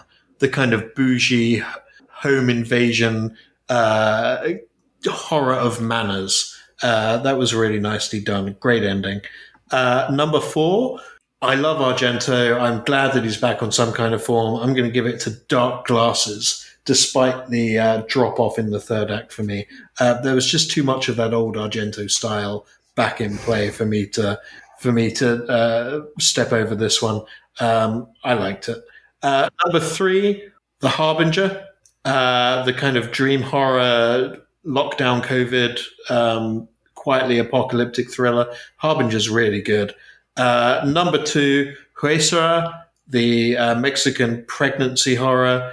Uh, really well portrayed, culturally specific, great monster, great ending. And my number one, um, this absolutely isn't a review, but it's Barbarian. No further comment. Okay. so, uh, Kat. So yeah, I saw seventy four of the films, and Wow. I've only dropped four films from the entire festival. So whittling it down to five is a little bit tricky. Um, Sorry about that. so- um, hypochondriac I absolutely adore and I've loved since South by Southwest. So I guess that has to sort of have have the top spot. Although I did technically see it somewhere else. So It was a it was in mine. You can do something else. um, so I'd say in no other in no order. The the other really the big highlights for me were a Wounded Fawn by Travis Stevens, Night Sky from Jacob uh, Jacob Gentry. I really enjoyed the the heart and the spirit that went into into Mean Spirited by by Jeff Ryan, and the Leech from Eric Pennycoff is just perfect, and I can't wait to watch it again at Christmas. So that's that's five. Yeah, let's go with those. Oh, and oh, Daughter. If we're going to leave Hypochondriac out, then Daughter by Corey Deshon. I mean, if nothing else. Go watch Casper Van Dien as you've never seen him before. I'm so glad you said daughter. Wonderful. excellent selection of uh, movies there. So I think that um, wraps us up um, for this special episode. Um, coming up in the next episode will be part one of uh, Takeshi Kitano. So to sign out, um, Mike, where can we find you and your work online? Uh, so, best place to find me, uh, I run uh, the blog An Autistic Guide Through Horror. So, you can follow us on Twitter and Instagram at Autistic Horror. Um, and I also do reviews for The Geek Show. Hmm. Um, Vincent, same question. You can find me on Twitter, Instagram, and Letterboxd um, at Dr. Gain. That's D R G A I N E. I also write um, reviews for the Critical Movie Critics, uh, Bloody Good Screen, and already mentioned The Geek Show. And you can also find uh, my podcast, um, Invasion of the Pody People, on all good podcast providers. Yes, uh, Andrew. Uh, you can find me on Twitter, where I tweet as uh, Whitlock and Pope. I'm Andrew Pope. Uh, it, the Twitter account is named after my blog, which I co-run with my uh, co-editor Genesis Whitlock. So you can find that at whitlockandpope.com. Uh, you can also find it for all you VHS 94 fans. You can also find it if you type in uh, hailratmar.com if you spell it correctly, which redirects there, which is a bit of fun. There we go. Excellent. And uh, Kat. Yeah, so on Letterboxd and Twitter and Instagram, I am at Gizmo Shikari. I primarily write for the Hollywood News at THNcom on Twitter. And um, yeah, you can find links to other places that I write on my uh, on my link tree on my page. So yeah, seek seek out seek out this. I have, like I say, I have reviewed over 70 of the films that screened at Fright Fest. So if there's anything that you'd like to know a little bit more about, then feel free to, uh, to head over to the site and, and check them out. Excellent. And I have been your host, uh, Rob. You can find me on social media at Uncut Robcast, at Uncut ROBcast. And that has been a mammoth edition of Directors Uncut.